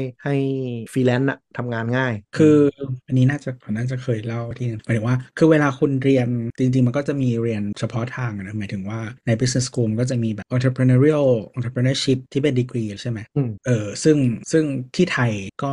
ก็มีแต่ว่าน้อยนะน้อยถ้าเทียบกับที่อื่นเออแต่ว่า business school ที่อเมริกาก็จะต่างจากยุโรปเยอะเหมือนกัน เพราะว่า business school ที่อเมริกาเวลาเรียน entrepreneurship มัน ultimate goal ก็คือเอ่อทำ presentation ขอทำ proposal หา VC ยังไง ยุคหนึ่งยุคหนึ่งอืมเออยุคนี้อาจจะเริ่มตายแต่ว่าจริงไม่แต่คือมันก็ยังเป็นอยู่คือคือทั่วโลกอะ่ะอเมริกาตลาด VC มัน develop ที่สุดแล้วยุโรปก็ไม่มี VC ที่มันแบบเอออย่างนั้นอะเข้าใจคือยุโรปเนี่ยมันเป็นโครงสร้างเศรษฐกิจที่แรงงาน empower มากจนพูดตรงๆ คือมันไม่เกิดนวัตกรรมอืมคือเขาเรียกว่าอะไรวะ ทุกคนแบบขอให้มีดีกรีระดับหนึ่งแล้วก็ทำงานไม่ไม่บ้าเขาเรียกอะไรนะ ไม่โง่เกินอะมันก็จะมีงานที่แบบทำไปได้เรื่อยอืมๆคือตลาดมันแบบมันซื้อขายกันเองคนอยู่กันเองอย่างเงี้ยมันก็จะไปได้เรื่อยๆของมัน แต่ในขณะที่อเมริกามันคือตลาดที่แบบมันมันเหมือนมีสงครามตลอดเวลา เพราะฉะนั้นคนที่จะแบบจะลุยได้ก็คือต้องทุ่มมันก็เลยทำให้พวกเอ่ออินโนเวทที่เป็นยุคเทคทั้งหมดอะมันแทบจะไม่อยู่ในยุโรปเลยน้อยมากอยู่ได้ไม่นานถ้าอยู่ต้องออกหมายถึงว่าอืมคุณโตถึงระดับหนึ่งอะอ่าถ้าคุณอยากได้เงินทุนอยากได้ VC อะคุณต้องออกอ่าอยากได้เงินทุนและ resource ด้วยแบบทีมอะไรอย่างเงี้ยมันไม่สามารถหาได้ในยุโรปเพราะว่า to be fair คือจ้างโปรแกรมเมอร์อินเดียจีน หรืออเมริกาก็คือได้ output ดีกว่ายุโรปอืมเออนั่นแหละ แล้วไม่แต่นี่มันก็สองสอง pillar นะมันมีอีกอันหนึ่งที่เราเคยคุยกันแล้วเหมือนกันก็คือเออเขาเรียกว่าอะไรที่ยุโรปมัน military industrial complex มันไม่มันไม่เฟื่องฟูเหมือนที่อเมริกาเลยเออ อันนี้ก็ส่วนหนึ่งที่ทำให้คิดเองว่าอิสราเอลเป็นแบบ land of startup อ่าเพราะมี military industrial complex ที่แข็งแรงอืมอืมด้วยเห็นด้วย เพราะวงการทหารคือมันไม่มีมานั่ง KPI มานั่งคิดกำไรขาดทุนไงมันคือทำให้ได้แล้วโยนเงินลงไป ก็เคยมีคนอะไรวะแต่นี้มันมีคำพูดแบบเกี่ยวกับรัฐบาลอเมริกาเนี่ยประมาณว่าเหมือนอะไรวะแคมเปญพวกแบบเออ healthcare หรืออะไรต่างๆ ขาดทุนกี่ี่บาทกี่บาทเนี่ยกี่อืมกี่ กี่กี่กี่ล้านเหรียญอะไรเงี้ยอืมแล้วก็มีคนบอกว่าอะแบบคือเวลาพูดถึงแบบ DOD กระทรวงกลาโหมอะไม่เห็นอืมเคยมีคนพูดเลยว่าขาดทุนปีละหมื่นล้าน มีแต่บอกเออว่าลงเงินหมื่นล้านเออในโปรเจกต์ที่เป็น R&D เฉยๆ แล้วไม่ออกมาเป็นชิ้นก็ก็ไม่มีความผิดเออคือคือมันคือมันมันคือแบบเหมือนเลขแบบเวลาเราดูบัญชีอะลงบัญชีแบบเดียวกันอ่าแต่เวลาพูดคือคือมันก็คือมันก็คือมันเป็นแบบเดบิตออกวงเล็บเหมือนกันแต่ว่าแต่ว่าเวลามึงพูดอะมึงไม่พูดว่าขาดทุนหมื่นล้าน มึงพูดว่าอืมลงเงินหมื่นล้านอะอ่าเออในขณะที่ healthcare เป็นคุณภาพประชากรโดยตรง อืมแต่คุณบอกว่าขาดทุนหมื่นล้านนี่แหละอืมแต่จริง ๆว่า military อะเป็นเป็นเป็น sector ที่ที่ push ต่อ innovation มาตั้งแต่แบบพันปีอะแต่ก็จริง ๆ ในยุโรปแบบประเทศที่ลงเงินเยอะที่สุด ก็ก็ดู output แบบแปลกๆนะ ก็เลยไม่มันไม่ดูไม่เป็นเคสที่มันไอ้นี่เท่าไหร่เนี่ยเยอรมันอะฝรั่งเศสสิคะเยอรมันเนี่ยเออ ประเทศที่ลงเงิน ใน military มากที่สุดในยุโรปคือฝรั่งเศสอืมก็เออเปิดจะได้ GDP เปิด GDP ก็เยอะกว่าเยอรมันอยู่แล้ว แล้วก็โทโทก็เยอะกว่า คือฝรั่งเศสกับอังกับ UK อะ metric ทุกอย่างมันขี่กันมาตลอดอืมทั้งจำนวนคน GDP หรือแต่ว่าเราก็จะเห็นจริงๆเออถ้าการลงทุนด้าน military ของฝรั่งเศสอาจจะเยอะกว่านะ แต่ว่าจริง ๆ อังกฤษก็ลงเยอะแต่อังกฤษมันมีตลาดพิเศษด้วยคือคือบริษัทเอ่อบริษัทที่เป็น military contract ที่อังกฤษอะเจ้าใหญ่ๆมันจะมีประมาณ 3 เจ้ามันจะมี BAE Systems Rolls Royce แล้วก็ GKN ใช่ไหมอืมซึ่ง BAE System อะอืมเป็นบริษัท Big Four ของ military contractor ที่อเมริกาอืมก็คือมีตลาดที่ขายให้โดยเฉพาะ โดยไม่ต้องมาก็นั่งคืงออนอกอื่จากนขายที่ UK แล้วอะคือยุทโธปกรณ์เกือบทุกอย่างของ UK อะก็คือ BAE System เกือบหมดไม่ว่าจะเป็นเรือดำน้ำเครื่องบินอืมจรวดรถถังที่อะไรบริษัทเดียวกันเออแต่ว่าที่แต่ว่า BAE System อะก็เป็น contractor ที่อเมริกาด้วยเพราะฉะนั้นก็คือขายหลายอย่างกันในอเมริกา แล้วก็ Rolls Royce เองก็ลงทุนที่อเมริกาค่อนข้างเยอะเพราะฉะนั้นเครื่องยนต์หลายๆอันในเครื่องบินที่อเมริกาหรือว่าเรือดำน้ำหรืออะไรหายอะไรก็ตาม ก็คือมีของ Rolls Royce เยอะเหมือนกันเออมันก็เลยมันจะมีตลาดมีความเออมีความ อยู่ได้เป็นเอกชนที่อืมใหญ่พอ ใช่ แต่ว่าอย่างที่ที่ฝรั่งเศสก็เออคือคือส่วนหนึ่งที่เขาเรียกว่าอะไร ที่ยุโรปมันไม่ประสบความสำเร็จอันเนี้ยมันหลายๆคนก็บอกว่าคือสมัยก่อนมันทุกทุกประเทศทั้งเยอรมัน UK ฝรั่งเศส หรือแม้แต่เนเธอร์แลนด์อะก็และสวีเดนในพวกเนี้ยก็มีบริษัทพวกมิลิ t รีเยอะ แต่ว่ามันไม่มี economy of scale อืมอืมนะไม่คือคืออเมริกามันจ่ายเยอะกว่าเยอะกว่าอีก20ประเทศรวมกันอะเพราะฉะนั้นใช่ถ้าใช่ถ้าขายอเมริกาได้ก็คืออยู่แต่ได้หมายถึงว่าอะทุกวันเนี้ย F35 มันราคาถูกกว่า Eurofighter Typhoon สเกที่ Eurofighter Typhoon มันเก่ากว่า 20 ปี เออนั่นแหแล้วคือถ้าถ้าถ้าเราไม่ใช่เยอรมันไม่ใช่เอ่ออิตาลีไม่ใช่อังกฤษที่เราจ่ายตังค์พัฒนา Eurofighter มา จะซื้อเหรอ ก็ต้องซื้อ F35 ป่าววะนี่แหละอำนาจของตลาด มันก็เลยถึงมีคนบอกว่ายุโรปอะควรจะก็ฝรั่งเศสนั่นแหละไม่มีใครหรอก บอกว่าเรารวมกันเถอะซื้อเป็นคอนแท c t เดียวกันนี่อ๋อหมายถึงว่าไม่ต้องพัฒนาละซื้อแต่ก็ใช้อำนาจของ EU ไปกดดันแทนนี้ ไม่ไม่ไม่ก็คือมีมี military industrial complex อะภายในของเราอ๋อแต่ใช่เราเลซื้อยแทร็กเดียวไงหมายถึงว่าสมมติอย่างเช่นถ้าเรามี EU Army อะแทนอืมที่เอ่อทุกวันเนี้ย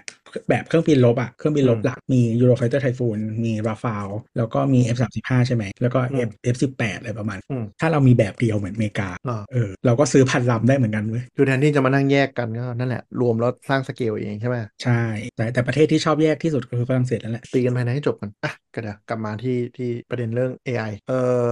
อะอันนั้นคือคือระยะระยะสั้นเนาะที่จะทำเห็นเห็นเลยอะว่ามันมีโอกาสทำให้คนตกงานหรือว่าตลาดแรงงานมันเปลี่ยนทีนี้ มันมีหลายประเด็นแล้วกันที่ที่คิดว่าพวกบทความธุรกิจหรืออะไรเนี่ยไม่ได้พูดถึงคือระยะกลางกับระยะระยะไกลระยะยาวอะระยะกลางเนี่ยคือสิ่งที่คนเขากังวลคือ เรากำลังจะยก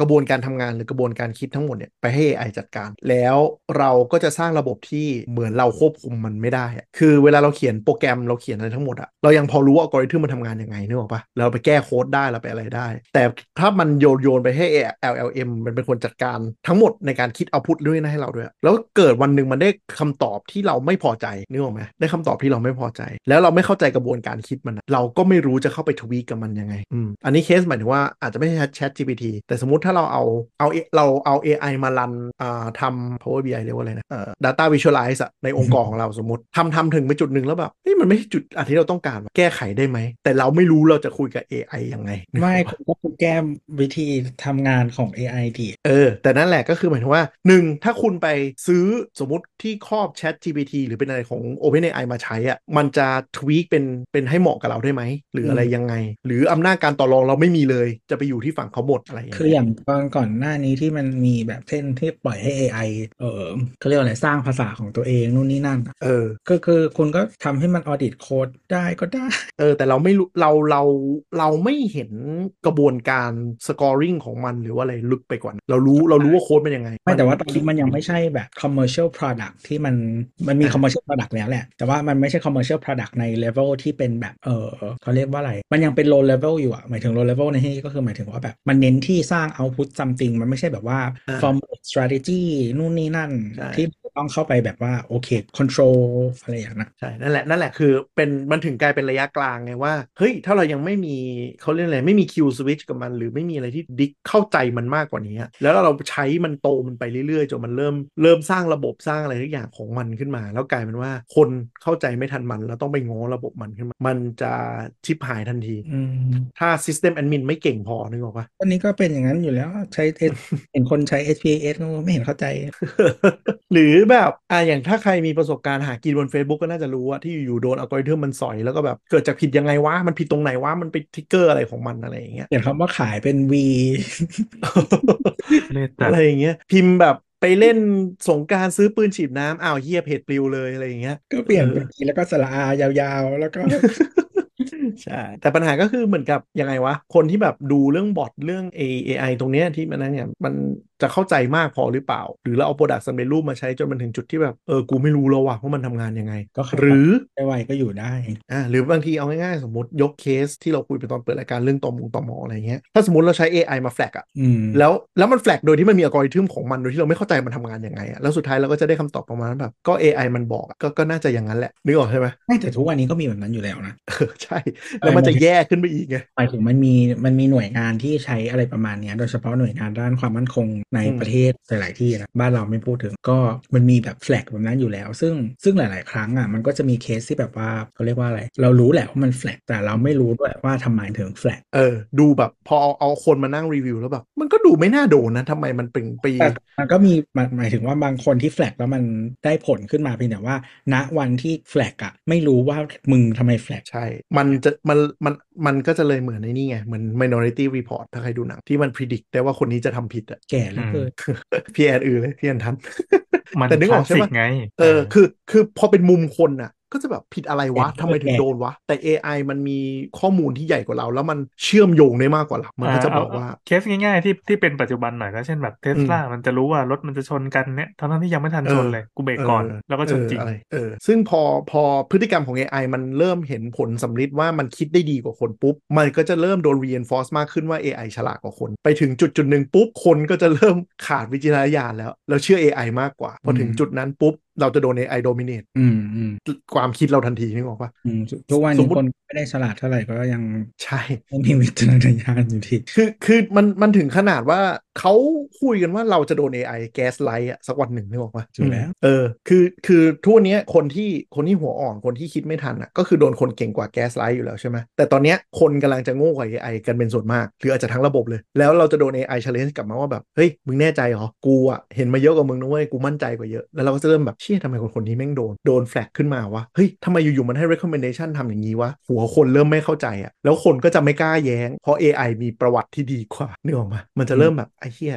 กูแบบกูตัดสินใจได้ดีกว่า หรือกูโดน toolสั่งให้กูทำตามที่ tool มัน recommend แล้ววะอย่างแล้วยิ่งถ้านึกสภาพว่ามันมันมันดีจริง ๆ จนบริษัทที่เอาไปใช้มันชนะ competition มากกว่าคู่แข่งเยอะ มันจะกลายเป็นว่าทุกคนต้องแห่กันตามเชื่อ AI จนคนเริ่มแบบเอ๊ะ strategy หรือวิธีคิดหรือวิธีการทำงานของคนอะมันมันกลับกัน จาก AI มา support คนกลายเป็นว่าคนต้อง support AI เพื่อมัน run ระบบไปต่อได้ แล้วเรากลายเป็นว่าเราจะเสียอำนาจการควบคุมไปเต็มรูปแบบมันดู absurd นะมันดู absurd นะ แต่พอมานั่งคิดไล่ logic ดีๆ มันจะแบบเออมัน make sense ว่ะแต่ความ make sense นั่นน่ะมันก็จะมีความ dystopia ระดับหนึ่งว่าแบบถ้าสมมติอยู่ๆตอมอทั้งและประเทศใช้ AI มา run แล้วคนที่ลากเขาห้องเย็นก็ตอบไม่ได้ว่าทำไมเราโดน แต่การที่เราโดนมันแม่นกว่า เพราะอยู่ในจุดที่เราเองก็ไม่รู้ว่าพฤติกรรมอย่างเงี้ยจิตใต้สำนึกเราอาจจะทำเป็นแบบสมมติเราเข้าไปเที่ยวประเทศเขาแล้วอาจจะกลายเป็นคนอารมณ์ร้อนแล้วไปทะเลาะกับคนเขาง่าย แล้วมันมี track record พฤติกรรมเราเลยโดน มันก็จะกลับกลับไปเหมือน minority report อะว่าแบบมันยังไม่เกิดแล้วมันถือว่าเกิดเหรอวะ มันเป็นเป็นเลเวลนั้นเลยนะที่เวลาพวกฝรั่งเขาคุยกัน ว่าว่าคุณลองคิด scenario อย่างนี้ไปเรื่อยๆ ว่าแบบ in the end แล้วเออระบบมันคือใครเป็นคนควบคุมกันแน่คนหรือ AI แต่คือคือฟังแล้วมันก็มันก็ยังไกลตัวอยู่นิดนึง อย่างตอนเนี้ยเราไม่ได้อืมมีจินตนาการไปถึงตรงนั้น เราจะรู้สึกว่า อืมมันก็คนไม่ใช่เหรอที่ที่ถือสวิตช์ปิดเปิด หรือว่าคนที่ถือแท้ก็เราก็ไม่ต้องคุให้นกทีเขาถือแล้วก็ได้ไงในเมื่อแบบ ถ้าเขาเป็นคนเป็นเกตคีเปอร์แล้วมันช้ากว่าเดิม แล้วมันก็ไม่ได้ดีขึ้นด้วย หมายความว่าถึงวันหนึ่งแล้วไอ้คนที่ถือแท้มันไม่ต้องถือแล้วเนี่ยเหรอใช่เพราะเพราะไม่เพราะเรารู้คือสมมติว่าเราลอง run test มาแล้วใช่ปะอ่าอืมการที่มี gatekeeper กับไม่มี gatekeeper อะไม่มี gatekeeper มันดีกว่าไวกว่าได้ผลลัพธ์เหมือนกันเราจะ gatekeeper ทำไมอ๋อสิ่งนี้ก็เลยทำให้คนต้องมานั่งเถียงกันนั่งนั่งแบบเฮ้ยกูต้องหยุดแล้วอะไรเงี้ยเหรอเออหรือหรือสมก็สมสมมติว่าสมมติว่าเราแบบเอา gatekeeper ออกไปแล้วอะแล้วมันไม่มีการมอนิเตอร์แล้วอะแล้วเราก็ไม่รู้ว่าที่มันทำอยู่สรุปมันเป็นอะไรยังไงก็หรือก็ได้หรือสมมติพี่แอนมีคนที่มี kill switch จริงๆอะแล้วบริษัท A แบบเฮ้ยไม่ไหวแล้วเว้ยกู kill switch แล้วบริษัท B กับ C ไม่ค่า แล้วบริษัท B C มันไปได้เร็วกว่า A ก็ต้องหยิบกลับมาใช้อยู่ดี โดยที่กูก็ไม่รู้มันทำงานยังไง แต่กูกูถ้ากูไม่มีตัวเนี้ยกูสู้เขาไม่ได้นึกออกปะอืมอืมอืมเออมันคือมันอะสมมติอย่างนี้เลยแบบ Facebook อ่า Twitter แล้วก็อ่า TikTok อย่างเงี้ย Facebook กับ TikTok เอ้ย Facebook กับ Twitter ว่าเฮ้ยไม่ได้ว่ะปล่อยให้ไอรันเนี่ยมันมันมันเละเทะเลยกูก็ไม่เข้าใจทำไมมันแบกคนนี้เหมือนกัน งั้นเดี๋ยวกูเอาคนมาคัดดีกว่า แล้วกูต้องมานั่งจ้างคน5,000 คนเทียบกับ TikTok บอกกูช่างแม่งกูใช้ AI รันไปเลยแบนผิดก็ช่างมัน คือกูไม่รู้ด้วยซ้ำว่าแบนเพราะอะไรแต่ AI มันบอกให้แบนก็แบนไปนึกออกปะแล้วมันไปได้ได้ไกลกว่าได้ดีกว่า แล้วไปในทิศทางที่เรา brief AI ไว้แล้วอะแต่ในขณะที่พอเป็นคนปุ๊บมันมี variable ที่มันแบบไม่แน่นอนเยอะกว่า AI คืออาจจะไปถามอันนี้คือยกตัวอย่างนะผู้ฟังไม่ได้หมายว่า TikTok เขาทำนะสมมติไปถามคน TikTok ก็อกเฮ้ยทำไมคนพวกนี้โดนแบนวะคนทำงาน TikTok ก็ไม่รู้ว่ามันบอกให้แบนก็แบนไปเถอะเชื่อมันแล้วมันมันไปได้ดีก็เชื่อมันแล้วกันอย่างมีข่าวของ Meta วันนี้เองวันนี้เลยอืมที่บอกว่าคือ AI มันก็ไม่ได้ยังไม่ได้ฉลาดขนาดนั้นที่ว่าเอ่อเวลาเรา report ไอ้พวกเพจปลอมหรืออะไรเงี้ยมันก็บอกไม่ปลอมนี่ก็ใช้ได้ปกติ แต่อืมทางทาง Meta ก็ออกมาบอกเองว่า กรุณาช่วยกัน report เยอะๆหน่อย เพื่อไปสู้กับมันอีกทีหนึ่งสู้กับอัลกอริทึมอีกทีหนึ่งคือคือยังไงดีวะบางคือเวลาถ้าถ้า AI มันมัน efficient กว่ามากๆ เป็นร้อยเป็นพันเท่าอะต่อให้มัน flag ผิด แต่สิ่งที่มัน flag เราถือว่ามันเป็นความจริงไปแล้ว โดยที่เราไม่คิดจะถามมัน เพราะเราไม่มี resource พอไปนั่งเช็คมันอะนึกออกปะมันจะกลายเป็นสัจธรรมทันที ก็คือมันโดน gaslight อะเหมือนเหมือนเราโดน AI gaslight ว่าแบบอยู่ๆมันแบนเพจคนนี้ขึ้นมา แล้วมนุษย์มานั่งประชุมกันว่าทำไมถึงโดนวะไม่เข้าใจอะไรอย่างเงี้ยแต่ AI บอกว่ามึงเชื่อกูดิมึงเชื่อกูดิอะไรเงี้ยแล้วถ้ามนุษย์ประชุมกันแล้วบอกว่าเฮ้ยกูไม่เชื่อมึงกูยกเลิก กูถอนกลับ แล้วพอถอนกลับมาปุ๊บผ่านไปสักพักหนึ่งเกิดเคสที่สร้างความเสียหายอะแล้วเราก็จะเริ่มย้อนกลับมาว่าแบบเชื่อหรือ AI มันถูกวะอย่างเงี้ยนึกออกไหมคือมันถ้ามันไฟล์จูนไปเรื่อยๆไปเรื่อยๆไปเรื่อยๆโดยที่แอดอันนี้แอดซูมเคสที่มัน AI มันฉลาดจริงอืมๆเออหนึ่งจุดหนึ่งปุ๊บคนมนุษย์เราเนี่ยจะเริ่มเดาตัวเองว่าหรือหรือว่า หรือว่ากูกูคิดไม่ทันมันแล้ววะหรือกูต้องเชื่อมันแล้ววะกูถอยดีกว่าอืมน่ากลัวมันมันจะเป็นเรื่องนี้แหละที่คนเขาเริ่มกลัวว่าแบบถ้ามาใช้ในการ sorting ในการแบนหรือในการตัดสินใจอะไรบางอย่าง แล้วสิ่งที่มันทำโดยที่มันเชื่อมโยงในระดับที่หัวคนไม่ get แล้วอะ แต่มัน work อะแต่อันนี้มันเราก็ก็เขาเรียกว่าอะไร ก็ดูไม่ได้มีผลกับชีวิตขนาดนั้นถึงอ่าใช่ใช่อันนี้อันนี้พูดถึงระบบการทำงานแต่กรณีแบบสิ่งที่เอาไปใช้อะนะแต่ว่าถ้าเป็นแบบ high level กว่านั้น อย่างเช่นแบบเออ business strategy หรือว่าเป็นแบบสมมุติว่าคุณเหมือนงานพวก consult อะอย่างเช่นเออตอนเนี้ย bottom line เราไม่ดีอืมเรา optimize ตรงไหนดีอืมหรือเราตัดตรงไหนออกดีอืมแล้วมันบอกว่า lay off ไปเลย 30%อืมอืมจากแผนกนี้นี่นี่นี่นี่นี่นี่อืมเออด้วย matrix นี้นี้นี้คนนี้แบบ perform matrix อันนี้ไม่ดีคนอืมหมายถึงว่าสมมติเราเออเขาเรียกว่าอะไร performance มี matrix หลายๆอย่างนู่นนี่นั่นอะไรอย่างเงี้ยเอออมหรือว่ามันมี matrix ที่มันมี correlation ที่มันสร้าง prediction ได้อืมอย่างเช่นพวก loyalty หรือว่าแบบพวกแบบเออ happiness หรือว่าแบบการไม่รู้ประเมินของเพื่อนร่วมงานหรืออะไรสักอย่าง ซึ่งมันสร้าง prediction model ได้ว่าคนเนี้ยจะแบบเออไม่ไม่ contribute ดีอะไรอย่างเงี้ยหรือมัน ridiculous ขนาดว่ามันอาจจะไปเจอความสัมพันธ์ เช่นแบบคนที่ชอบกินน้ำเย็นจากตู้นี้มากกว่า อีกตู้หนึ่งแล้ว productivity ต่ำกว่าอะไรอย่างเงี้ยโดยที่มนุษย์ไม่เข้าใจอะสมมติสมมติเฉยอืมๆแล้วเราเราเออแล้ว AI มันรันมันรันแพทเทิร์นมาได้มาจริงอืมก็ให้ไล่ในสิงโตปรัชญาออกอ้าวๆอะไรอย่างเงี้ยแล้วแล้วคืออันเนี้ยไม่ใช่มันก็เลย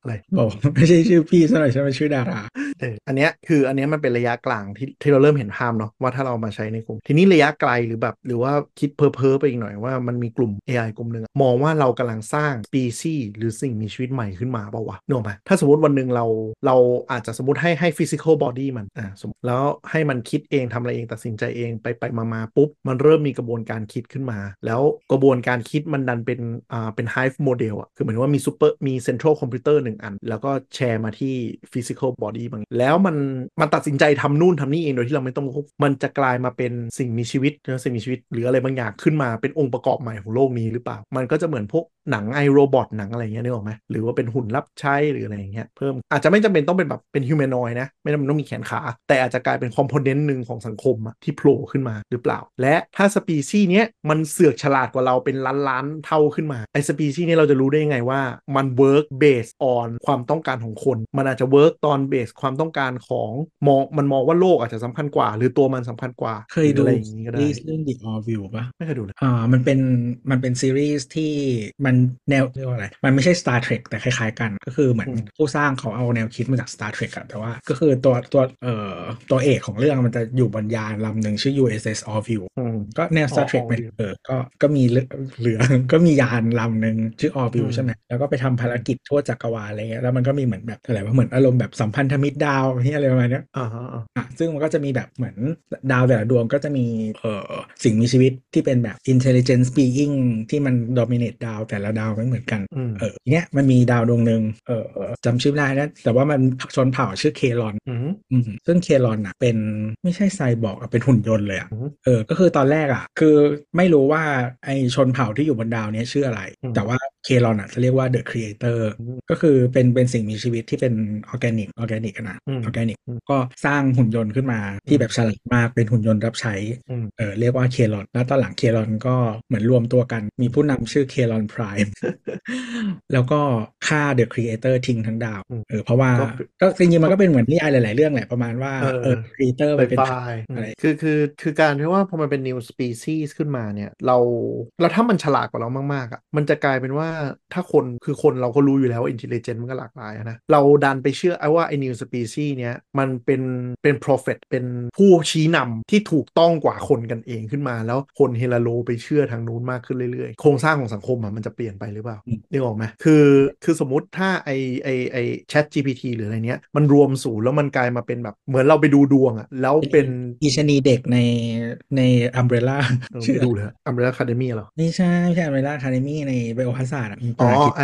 Red Queen นะนะเออเออคือคือถ้ามันถ้ามันฉลาดมาก แล้วมันมี prediction model ที่เหมือนดูดวง แต่ชี้ทับนะชี้ชี้นำคนได้อะคนก็อาจจะเชื่อทางนู้นมากกว่า แล้วมันจะเริ่มแบบไม่เชื่อมนุษย์ด้วยกันเอง ก็ทุกวันนี้เชื่อกันอยู่แล้วนี่เออมันมันก็อาจจะแบบ fragment ลงไปอีกเนี่ยมันมีในในในไอ้ The Orville อะมันมีอันหนึ่งเว้ยอืมเออเหมือนชนเผ่าจากดาวดวงหนึ่งเหมือนดาวอืมมันจะดับจะหยุดหมุนหรือเนี่ยอะไรสักอย่างอะอืมเขาก็เลยสร้างยานอืมแต่ว่าเทคโนโลยีมันไม่ไม่ได้ดีมากหมายถึงว่าแบบไม่มีวาร์ปอะไรประมาณเนี้ยอืมเออแต่ว่าแบบอยู่ไม่ได้แล้วดาวอืมก็สร้างยานขึ้นมาแล้วมันใหญ่มากก็คือจุประชากรได้แบบเยอะอะอือฮึแล้วก็เหมือนมีแบบ artificial gravity อะไรประมาณเนี้ยอืมเออแล้วก็มีดินมีพืชผักมีอะไรประมาณให้คนอยู่อืมแล้วอยู่อีดาอียานเนี่ยมันก็ล่องไปเรื่อยๆมันมันเหมือนโปรแกรมวิ่งให้วิ่งไปที่หนึ่งเพื่อไปหาดาวใหม่อืมแต่ว่าวันหนึ่งเหมือนมันเสีย แล้วก็คนเหมือนเหมือนเขาคิดไว้ว่าจะอยู่แค่ประมาณแบบสักสองเจนอะไรอย่างเงี้ยอันนี้อยู่มาเป็นสิบเจน จนแบบคนลืมไปแล้วว่าเราอยู่ในยาน อืมเออ แล้วก็เหมือน develop culture ขึ้นมาใหม่เป็นแบบสังคมแบบ primitive เกษตรกรรมเนี้ยอืมอืมไปอยู่ในยานแล้วไม่มีใครรู้ว่าอันนี้คือยานอะคืออะไรแล้วก็แล้วก็เออเหมือนมันมีวิดีโอของผู้สร้างอะที่บอกไว้อยู่ แล้วทุกคนก็วอชิปคนนั้นอะเป็นพระเจ้าอืมปรากฏเออโลกเราก็คือยานอวกาศที่ลอยไปอยู่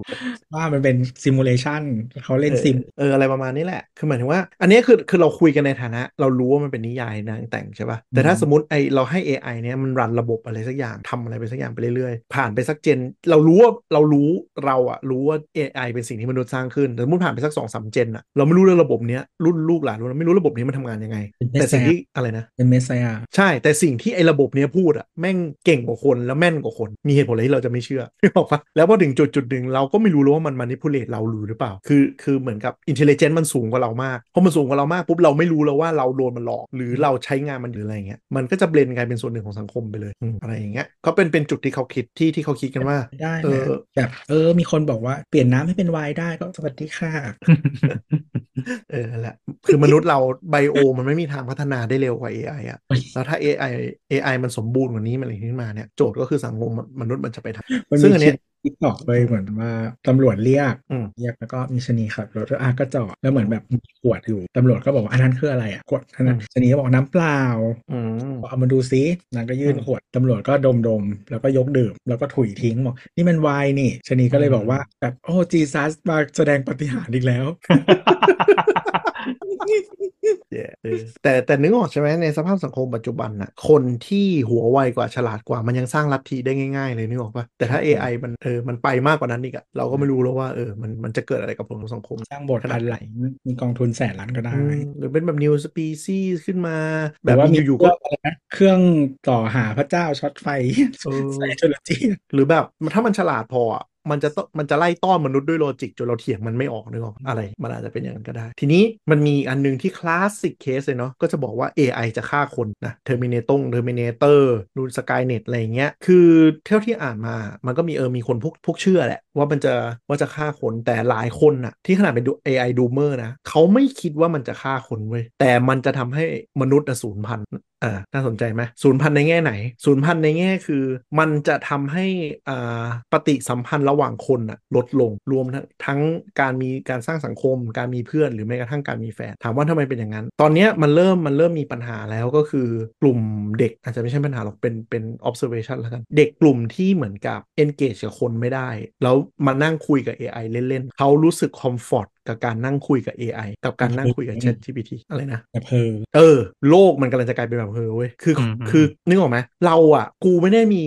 emotional capacity ที่ต้องมานั่งแบบเจอคนดราม่าใส่นู่นนนั่น กูสามารถสร้างโลกของกูขึ้นมาด้วยด้วย ChatGPT ขึ้นมาได้จะเย็ดไม่ได้นะอะอันนั้นอะคือ next step เว้ย next step คือยังไงอุตสาหกรรมโลกก็ต้องลงทุนไปของเงี่ยนเออเพราะว่าในเฮอยังเย็ดไม่ได้เลยๆเออไม่มันมันแต่มีซอฟต์แวร์แล้วมันต้องมีฮาร์ดแวร์ตาม ใช่ นั่นหมายถึงว่าถ้าสมมุติเราสร้างแฟนในฝันได้จริง ๆ แล้วอนาคตเนี่ย bio organic complex ในช่วงอาจจะแบบสมมติ 50 ปีร้อยปีมันเกิดขึ้นมาได้อะมันไม่ถึงแล้วแต่จริงๆ ถ้าถ้า Neuralink อะมันเสร็จก่อนก็ไม่ต้องสร้างแล้ว ก็เป็นไปได้ หรือบางคนก็อาจจะอยากมีสัมพันธ์ไม่ต้องสร้างฮาร์ดแวร์เพราะว่ามึงยิงเข้าหัวไปเลยก็รู้สึกว่าเหมือนโดนเย็ดอะไรก็ได้เอออะไรอย่างนั้นอะคือคือสมมติอ่า Neuralink มันมันเกิดแล้วมันสร้างภาพมาเหมือนเหมือน Sword Art เนอะเหมือนแบบ VR ที่แบบฝังเข้ามาในสมอง แล้วมี AI มาสร้างมามาเข้าใจเราแล้วสร้างโลกที่เรา happy ขึ้นมา คนมันจะยิ่งหนีความจริงไปเรื่อยๆ คือโดปามีนหรืออะไรเนี่ยมันหลังจากเด็กเนี่ยเหมือนเหมือนเด็กติดเกมอะแต่มัน immersive หนักขึ้นไปเรื่อยๆ อันนี้อาจจะสมมติไปทาง VR แล้ว immersive ไม่ดีขึ้นหรืออ่า robotic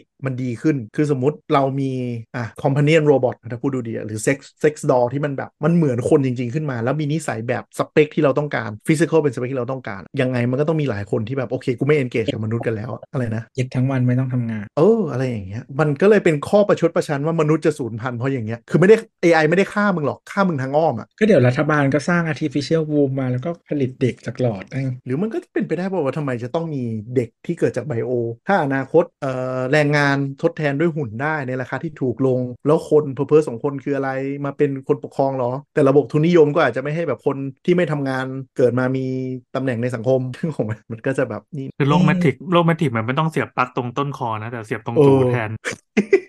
แล้วก็ปั๊มไปเรื่อยเออไม่รู้เลยอะแบบไม่จำชื่อเรื่องไม่ได้แล้วอะที่เคยเล่าให้ฟังที่มันเป็นหนังแบบเยอรมันอืมแต่ว่าเป็นแบบอันนี้ไม่ไม่ AI ขนาดนั้นแต่ว่าประมาณว่าเขาเรียกว่าอะไร ขายเวลาชีวิตได้เลย In Time ปะไม่ใช่จำไม่ได้อินทามเป็นหนังฝรั่งเออมันมันพูดภาษาเยอรมัน แต่ว่าขายขายเวลาชีวิตได้ แล้วก็เหมือนคือคนจนอะก็อยู่แบบในเรื่อง setting มันเป็นเบอร์ลินใช่ไหมอืมอยู่ในแบบ concentration camp แต่ไม่ใช่นะ แต่ประมาณว่าเป็นสลัมอืมเออคนรวยก็คือแบบมีทุกอย่างที่แบบไม่ต้องทำเพียอะไรสักอย่างเออแล้วก็ไม่ตายเพราะว่าแบบซื้อเวลามาใส่ตัวเองไปเรื่อยจะเหมือน In Time In Time ก็ก็ประเด็นประมาณนี้แหละๆแต่จบแบบ twistต์แบบเออดีดีมากเลยจำชื่อเรื่องไม่ได้จ้ะนั่นแหละประมาณนั้นก็คือ พอมันสร้างสปีชีส์ใหม่แล้วมันมามุมนี้ก็คือมันว่าอยู่ๆมันอาจจะมีประชากรที่เป็นแบบอย่างเงี้ย robot หรืออะไรขึ้นมาโผล่ขึ้นมาครึ่งครึ่งหนึ่งของประชากรโลก ตอนแรกอาจจะไม่มี free will แล้ววันหนึ่งคือมี free will ขึ้นมาอาจจะไม่ free will อาจจะแบบเนี่ยมีบุคลิกมีอะไรขึ้นมา และวิธีคิดที่ไม่เหมือนคนขึ้นมา คือคือเหมือนกับแบบถ้าเราถ้าเราเชื่อใน concept ของ free will อะคือมันจะต้องเหมือนคนนึกออกปะคิดตกตะกอน individualism นู่นนนั่นเงี้ยแต่ถ้าเราสร้าง AI ขึ้นมาโดยที่มันเป็นระบบ hive อย่างเงี้ยมันอาจจะมีสิ่งมีชีวิตที่แชร์สมองร่วมกัน แต่คือมี body เป็นเป็นพันเป็นล้านตัวอะไรเงี้ยคือก็เป็น new species แบบที่ที่นั่นแหละเขา concern กัน มันก็คง absurd ดีอะถ้าแบบนั่ง time machine ไปรุ่นหลานแล้วประมาณว่าแบบอ๋อคนแบบมีส่วนน้อยมากอะไรอย่างเงี้ยโลกเกลื่อนด้วย robot หมดแล้ว คนอดตายไปเจนหนึ่งแล้วอะไรอย่างงี้ที่เหลือคือคนที่มีตังค์สร้างโรบอทได้ก็ไม่หรือจะเป็นแบบธาตุที่ไม่ใช่คนไงอะไรนะก็เราก็จะมีธาตุที่ไม่ใช่คนไงเออหรืออะไรเงี้ยก็ไม่รู้เหมือนแต่ว่าแรงงานเพาะปลูก แต่แต่ที่อ่านบทความมาเขาเชื่อเขากลัวเรื่องนี้เหมือนกันแบบเฮอนั่นแหละ แล้วเฮอมันคือแบบไปอีกคือเป็นฟิสิกอลขึ้นมาปุ๊บ มันจะต้องมีคนกลุ่มใหญ่ในสังคมที่แบบนั่นแหละ กูจะต้องมีสังคมมนุษย์ไปทำไมวะกูจะต้องแล้วมีแต่เลดไปทำไมสำเร็จก่อนสมมติถ้าMeta สำเร็จก่อนก็อาจจะเป็นแบบ Ready Player One อืมเย็ดกันไปในในเกม VR แต่แต่ถ้าแบบ robot สำเร็จก่อนก็จะแบบเออมี robot โผล่เข้ามาในมือแล้วกลายเป็นแบบ companion ใช่ไหมแต่แต่อ๋อแต่ในใน Orville อะ มันจะมันจะอาหารด้วยชื่ออะไรวะ matter synthesizer เว้ยก็คือไอ้ 3D printing ประมาณนั้นไหมใช่ใช่ก็เป็นอาหารขึ้น แล้วก็เหมือนในเรื่องอะมันมีคนคนหนึ่งที่เป็นหมอในเรื่องอะอืมเออแบบแต่งงานกับหุ่นยนต์อะอืมแต่ว่ามันไม่ได้ให้ดูตอนเย่ๆแต่ว่ามีเย่ๆกันได้เออคือปัญหามันก็คือมันพิจิมันมันตอนนี้มันอยู่ในจุดที่มันจะแตกแขนงไปได้หลายอย่าง คือเราไปอ่านบทความมาเขาก็เขาก็สรุปไว้ได้ดีว่า อย่าลืมเหมือนกันว่าตอนที่มนุษย์รู้จักโปลิโออะตอนนั้นทุกคนก็ตื่นกลัว แล้วคิดว่าโปลิโอจะกลายเป็นโรคที่อยู่คู่มนุษย์ระบาดแบบทุกคนติดกันหมด แต่สุดท้ายก็เจอสิ่งที่เรียกว่าวัคซีนแล้ว 3 ปีผ่านไปโรคนี้ก็ eradicate ไปจากโลก ก็ไม่แน่แต่ Black Death ก็อยู่ตั้งนาน bubonic plague อืมหรือไม่แน่ก็เดี๋ยวขุดชั้นน้ำแข็งไปก็อาจจะเจอbubonic plague หรือมันเป็นไปได้ว่า อันนี้เรายังไม่ได้ดูหนังนะมีคนบอกว่าหนังเรื่องอะไรที่มาถ่ายเมืองไทยอะ concept เรื่องเนี้ยเอ่อ AI กับไม่เอา AI เรื่องอะไรวะ The Creator ปะที่บอกสักอย่างๆน่าใช่นะที่อ่าที่เพิ่ The งใส่นะ Creator เราไม่ได้ดูเลยแต่เขาน่าแต่มีคน tweet tweet มาบอกเราหลายคนว่าในหนังอะ concept มันคืออย่างนี้เลยก็คือ มีกลุ่มที่เชิดชู AI กับกลุ่มที่ anti AI มาก แล้วก็นั่นน่ะเดินเรื่องด้วยกันตีกันคืออนาคตอาจจะเป็นไปได้ว่า AI มันอาจจะเก่งขึ้นเก่งขึ้นจนถึงจุดหนึ่งปุ๊บมนุษย์กลุ่มใหญ่มองแล้วว่า AI เป็นภัย แล้วก็ลุกขึ้นมาเพื่อจะหยุดการใช้ AI แล้วก็แบบเอ่อคนเรารักกันเชิดชูพลังคนกันอะไรอย่างเงี้ยอาจจะเป็นก็ไปได้ Dune เออหลุดไปทาง Dune ก็คือ AI ไปถึงจุดขั้นสุด แล้วก็เกิดสงครามกันแล้วทุกคนก็จับมือว่าเออกูไม่เอา AI ละ AI แม่งชิบหายมาก เรารบกันด้วยอืมมี Jihadเออ เรามันก็เรียกเออว่าจริจีงฮาร์ดที่แบบว่าฆ่า AI ทิ้งทั้งทั้งทั้งใช่ทั้งจักรวาลอะใช่เออแล้วก็มีกลายเป็น Jihad เกิดขึ้นแล้วก็ฆ่าไอ้นี่ แล้วก็ทุกคนก็จะต้องมาใช้เหมือนแบบไบโออืมที่มันมีชื่ออะไรนะอีกคนนั้นอะ ที่ต้องไปหาสไปซ์อะเออเออไม่มันมีสไปซ์มันจะมีคนที่ที่เป็นหัวโตๆอะชื่ออะไรวะที่มันหมุนหมุนตาไปข้างหลังได้ที่เป็นแบบเหมือนคนคำนวณอะเออนั่นแหละแต่มันมันอาจจะประมาณคือเขาความมาดูนก็คือจริงๆดูก็เป็นโลกเรานี่แหละแต่ว่า AI พัฒนาไปสุด แล้วก็ลบลบกันเต็มที่ แล้วมนุษย์ก็จับมือกันบอกว่าเออแยกเป็นเผ่าแหละ เรายังลบกันนะ แต่แบบห้ามใช้ AI อืมใช่ก็เลยเกิดเอ่อ Butlerian Jihad เกิดขึ้นก็คือฆ่า AI ทิ้งทั้งหมด ทีเนี้ยของอะไรที่มันเคยใช้หุ่นใช้อะไรอะมันก็ต้องหาอืมสิ่งแทนเนอะก็จะมีแบบเหมือนกลุ่มคนที่ train ตั้งแต่เด็กให้มันเป็นแบบเหมือน human calculator ได้เออเอออะไรอย่างหรือว่าแบบอย่างเออตัวเอกในเรื่องที่ Paul Atreides ที่มันแบบมีพลังที่อะไรของมันอะอืมคือไปในหนังมันเรียกพลังจิตปะแต่มันประมาณนั้นอะอืมมันมีแต่ถ้าถ้าดูถ้าอ่านจนจบมันจะแบบมันคือมันเคยสร้างมาแล้วรอบหนึ่งที่จะอืมที่ตอนหลังแบบอ๋อไม่ใช่ไม่ใช่ Paul Atreides ลูกมันลูกลูกของ Paul Atreides อะที่จะตอนหลังกลายเป็นหนอนอะเราจะ spoil หนังกลางรายการกันเลยเหรอวะก็ทำไมพาหร์ทนัง two ยังไม่ออกเลยนะเว้ยหลายสิบปีแล้วมึงไปดูภาคเก่าก็ได้ค่ะไม่ไม่มันเคยสร้างมาแล้วรอบหนึ่งใช่ใช่แล้วนิยายมันก็กี่ปีแล้วห้าสิบปีแล้ววะเออตายห่าไปหมดแล้ว หรือว่าพัฒนาอ่าการพัฒนาของโลกมันอาจจะถูก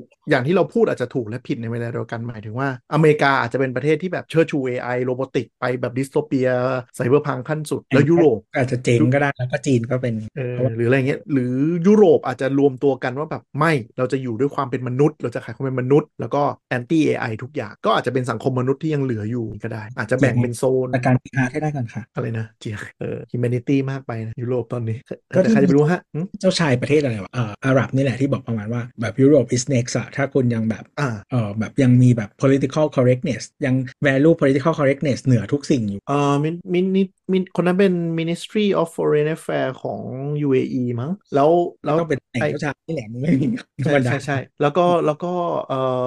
ไอ้บทไอ้คลิปนั้นที่พูดอะเป็นคลิปประมาณแบบห้าหกปีที่แล้วอะอืมมันเลยไวรัลขึ้นมา เพราะว่าคนตรงเอามาแชร์กันว่าเขาเตือนไว้แล้วตั้งแต่ตอนนั้นอือหือว่ามึงชิบหายแน่นอนแล้วมันก็มาชิบหายจริงๆตอนนั้นแหละเออแต่ก็เอาเป็นว่าถ้าถามในมุมถ้าถ้าให้สรุปจบก็คือในมุมของคนฟังผู้ฟังเนี่ยใครรู้ได้ฮะใช่ควรควรจะรู้อะไรยังไงไหมก็คือก็ต้องพยายามอัปเดต คือ AI มันจะกลายเป็นเป็นไฟฟ้าเป็นอินเทอร์เน็ตของยุคนี้แน่นอน คนที่ไม่รู้ไม่ทันก็เสียเปรียบอย่างชัดเจน ว่าก็อาจจะเกิด valerian jihad อย่างรวดเร็วแล้วก็ตายตุยเย่ไปก็ได้ไม่รู้ทำไมหรอกแหมเอาระยะเอาระยะระยะใกล้แล้วกัน คือมันเป็น tool ซึ่งมันหยุดไม่ได้แล้ว มันกลายเป็นอินเทอร์เน็ตอันใหม่ เป็น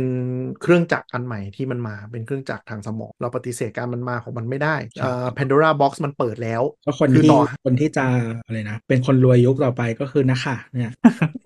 คือคือเออเขาเรียกว่าอะไรนะ Pandora Box มันเปิดแล้วต่อให้ระบบพวกเนี้ยโดนแบนไปก็จริง แต่ concept มันมีแล้ว มันให้ก็คุจะณสร้างใหม่ก็อาจจะเป็นคนรวยได้จะสร้างใหม่เออมันมีอีกประเด็นหนึ่งที่ที่เราหาข้อมูลมาที่เขาบอกอีกอันนึงมันน่าสนใจ แต่ว่ามันไม่ได้ fit in ตรงตรงเนี้ยนะก็คือเขาคิดว่าความจริงในอนาคตอะมันจะเริ่มเลือนอ่าเลือนลางแต่ทุกคืวันอนี้หาหาเจอของจริงหรอกคือความจริงมันจะเลือนลางเพราะว่าความจริงมันจะโดนควบคุมโดยโดยนี่แหละด้วย AI หรืออะไรหรือเปล่า คืออย่างสมมติยุคยุคหนึ่งเรา Google ใช่ไหมแล้วต้องมานั่งดูเว็บปงเว็บปลอม แต่ถ้าอนาคตมัน shortcut ผ่าน AI ไปช่วยดูมาให้อะแล้วถ้ามันมีคนสามารถเกมเกมความคิด AI ได้อะมันก็จะไปแปลงความจริง แปลงวิธีคิดหรืออะไรได้ แล้วคนนั้นจะจะ control กระแสความคิดได้ คือเออก็ก็ได้ละมั้งแค่รู้สึกว่าแบบทุกวันนี้เหมือน ทุกคนอยากเชื่ออะไรก็เชื่ออยู่แล้ว ถึงมีหลักฐานก็ไม่เชื่ออยู่ดี เพราะฉะนั้นก็ไม่ได้ต่าง ซึ่งซึ่งจริง ๆ ถ้าถ้าเอาเคสที่เกิดขึ้นก็คือเอ่อมีคนเอา Chat GPT ไปอ้างอิง เขียนบทความกระทำ paper นี่แหละ แล้วลืมไปเช็คว่า reference ที่มันออกมาแม่งมั่วคือมันเขียนดูน่าเชื่อถือมากอะไรอย่างเงี้ย มันโอ้โหมันทำแบบไอ้ reference ปลอมขึ้นมาเต็มแบบอีดอก ใช่ reference ปลอมเต็มไปหมด หรือบางเดี๋ยวนี้มันเริ่มแสบก็คือ reference ที่ให้มาเอาไป search เจอชื่อ paper เจออะไรนะ แต่เข้าไปอ่านเองแล้วแบบ เอ้า conclusion ไม่เหมือนที่มึงสรุปมาให้กูนี่หว่าอย่างเงี้ย มันเป็นนักซุยมืออาชีพอะต้องระวังมันเรื่องนี้หลังๆก็คือหนักขึ้น ก็มึงไม่ไม่ใช่หนักทำขึ้นโทษทีโทษทีคือทำงานอย่างที่เขามอบหมายไงมันก็ไม่โดนแล้ว เออคือมันมันไม่ไม่ไม่ได้หนักขึ้นด้วยโทษทีมันเก่งขึ้น มันเนียนขึ้นเรื่อยๆเนียนขึ้นเรื่อยๆจนถึงจุดที่แบบ เราไม่รู้เราจะรู้เท่าทันมันหรือเปล่าเราอะอืมในความน่ากลัว แล้วก็เอ่อ AI tool เผื่อเผื่อท่านผู้ฟังคนไหนเป็นอาจารย์เป็นอะไรที่เอาใช้ AI tool จับ AI นะ ก็ตอนนี้ prove แล้วว่าใช้ไม่ได้แล้วเรียบร้อย อันที่เขาบอกว่าแบบปลอมจับว่าปลอมเนี่ยก็ ก็จริงๆเป็นคนเขียนอันไหนที่ AI เขียนมาก็ก็ ทูก็แฟลกไม่ได้แล้ว ไม่มีทางเลยไม่มีทางจับได้ใช่ไม่มีทางจับได้เลยตอนนี้ตามคือหลักการแล้วไม่มีทางเลยเละแล้วจับไม่ได้ คือคือมันเนียนขนาดอันวันนี้ที่ส่งไปในแชท Tech Talk ก็คือ มันมีคนมาลอง test ดูว่าแบบโยนพวกภาพ optical illusion อะนึกออกไหมถ้าถ้าท่านผู้ฟังนึกภาพออกคือแบบอ่าสีเทาของรูป A กับรูป B มันดูเหมือนเป็นคนละสีแบบ background ขาว background ดำแต่จริงๆแล้วมันเป็นเทาเบอร์เดียวกันอืมโยนลงมาให้ Chat GPT ตอบแม่งตอบผิดเหมือนคนคำถามอืมคือมันตอบผิดเหมือนคนเนี่ยมันเห็นภาพเหมือนคน หรือมันพิจิตจากโมเดลว่าคนจะตอบผิดอย่างนี้เลยตอบให้เหมือนคนอืมตอนตอนเนี้ยไม่รู้แล้ว คือมึงเป็นคอมอะมึงไม่ควรจะผิดเพราะมึงอ่านโค้ดสีงั้นแสดงว่ามึงไม่ได้อ่านโค้ดสีหรอแล้วถ้ามึงไม่ได้อ่านโค้ดสีอะมึงดูภาพนี้ยังไงวะอืมมึงใช้กระบวนการอะไรในการดูภาพแล้วตอบกูเนี่ยไม่รู้เออแต่ไม่รู้ว่าเลยถ้าคือตอนนี้มันเป็นยุคเริ่มของอืมการแบบเรียนและการทำงานในการใช้ทูนี้นะทั้งฝั่งครูและฝั่งนักเรียนใช่ไหมอืมเออถ้าต่อไปพวกเนี้ยมันไม่มีประโยชน์แบบว่าเราก็เราก็น่าจะต้องเลิกเรียนหลาย ๆ อย่างหรือเปล่าใช่คืออาจจะต้องเรียนคอ concept อะแต่ว่า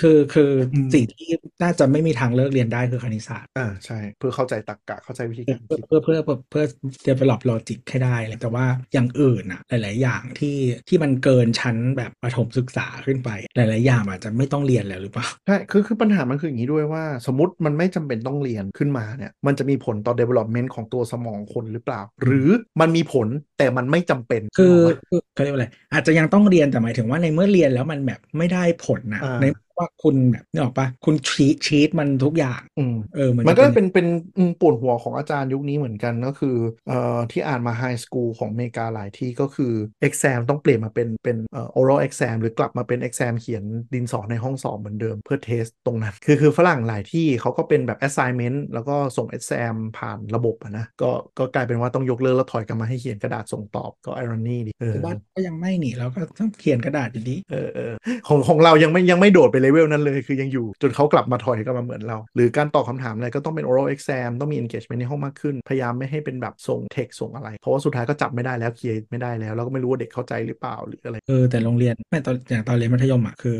ที่โรงเรียนบังคับให้ข้อสอบเป็นแบบเขียนใช่ไหมไม่รู้เดี๋ยวนี้เป็นอย่างนั้นอยู่หรือเปล่าไม่มันมันมันมีผลตอนโควิดด้วย ที่ทำให้ใช้ระบบออนไลน์มากขึ้น แล้วก็หลายคนก็ติดคือเหมือนคือที่ที่โรงเรียนอะเขาจะมีมันมีกฎการออกข้อสอบก็คือว่าเวลาสอบกลางภาคอะทุกวิชาจะต้องเป็นข้อสอบเขียนเท่านั้นแล้วจก็ริงๆหลังๆวิจัยมันก็ชัดเจนว่าการด้วยมันปลายภาคอะถึงจะเป็นปรนัยได้กลางกลางภาคอะบังคับให้เป็นอัธนัยว่าเข้าใจว่า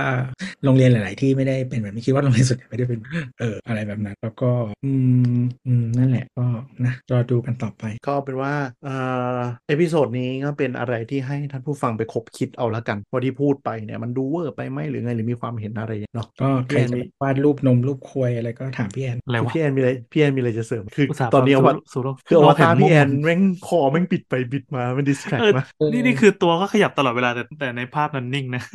เอออันเนี้ยไม่อันตะนี้คืกี้อความน่ากลัวของเลย AI คือคืออะไรอะ คือแบบเล่นทวิตเตอร์หรือว่าชักว่าวอยู่ ชักว่าไม่ใช่ คือตะกี้ตะกี้แคปไม่ทันถ้าแคปทันคือคอพี่แอนมันยืดแล้วมันงอแบบงออย่างเงี้ยนั่งดูอยู่น่ากลัวคือเฮียอะไรวะน่ากลัวชิบหายอืมส่วนรูปตัวก็เป็นคนสวมฮิญาบแบบแปลก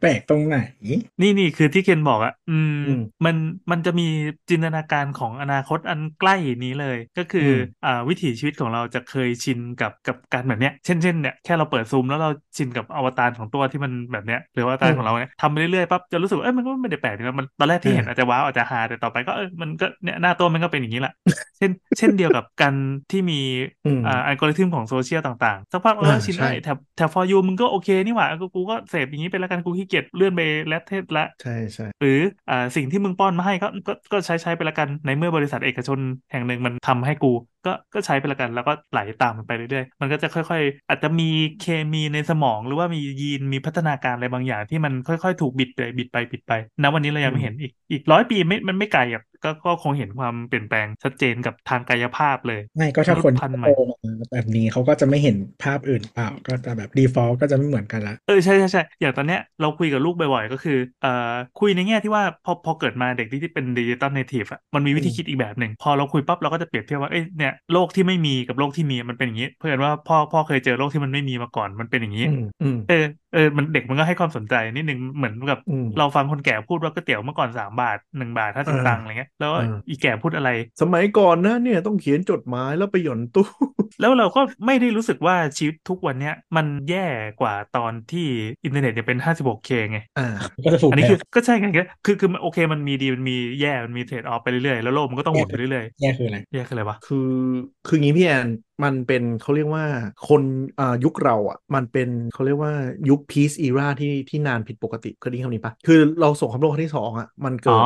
อืมสี่เก้าแล้วมันอืมสงบสุขมา70ปี ซึ่งประวัติศาสตร์โลกมันไม่มี phase ประมาณเนี้ยอืมเออแล้วแต่อนาคตก็ไม่รู้จะเกิดเนี่ยช่วงนี้มันกำลังแบบมีฮึมฮึมๆแบบ second cold war กำลังจะเกิดแล้ว ยุคยุคอืมสงครามก่อนหน้านั้นอะ มันก็เป็นเอ isolate war อยู่อ่าเข้าใจแต่หมายถึงว่าคือโอเคมันไม่ได้เป็นสงครามโลก แต่ว่ามันก็จะมีคอนฟ lict ในระดับรีเจียนที่อยู่มันแบบชีวิตมันมันเขาเรียกอะไรมีความไม่แน่นอนเยอะกว่าสงครามโลกยังอืมปลอมเลยอีดอกไม่โลกจริง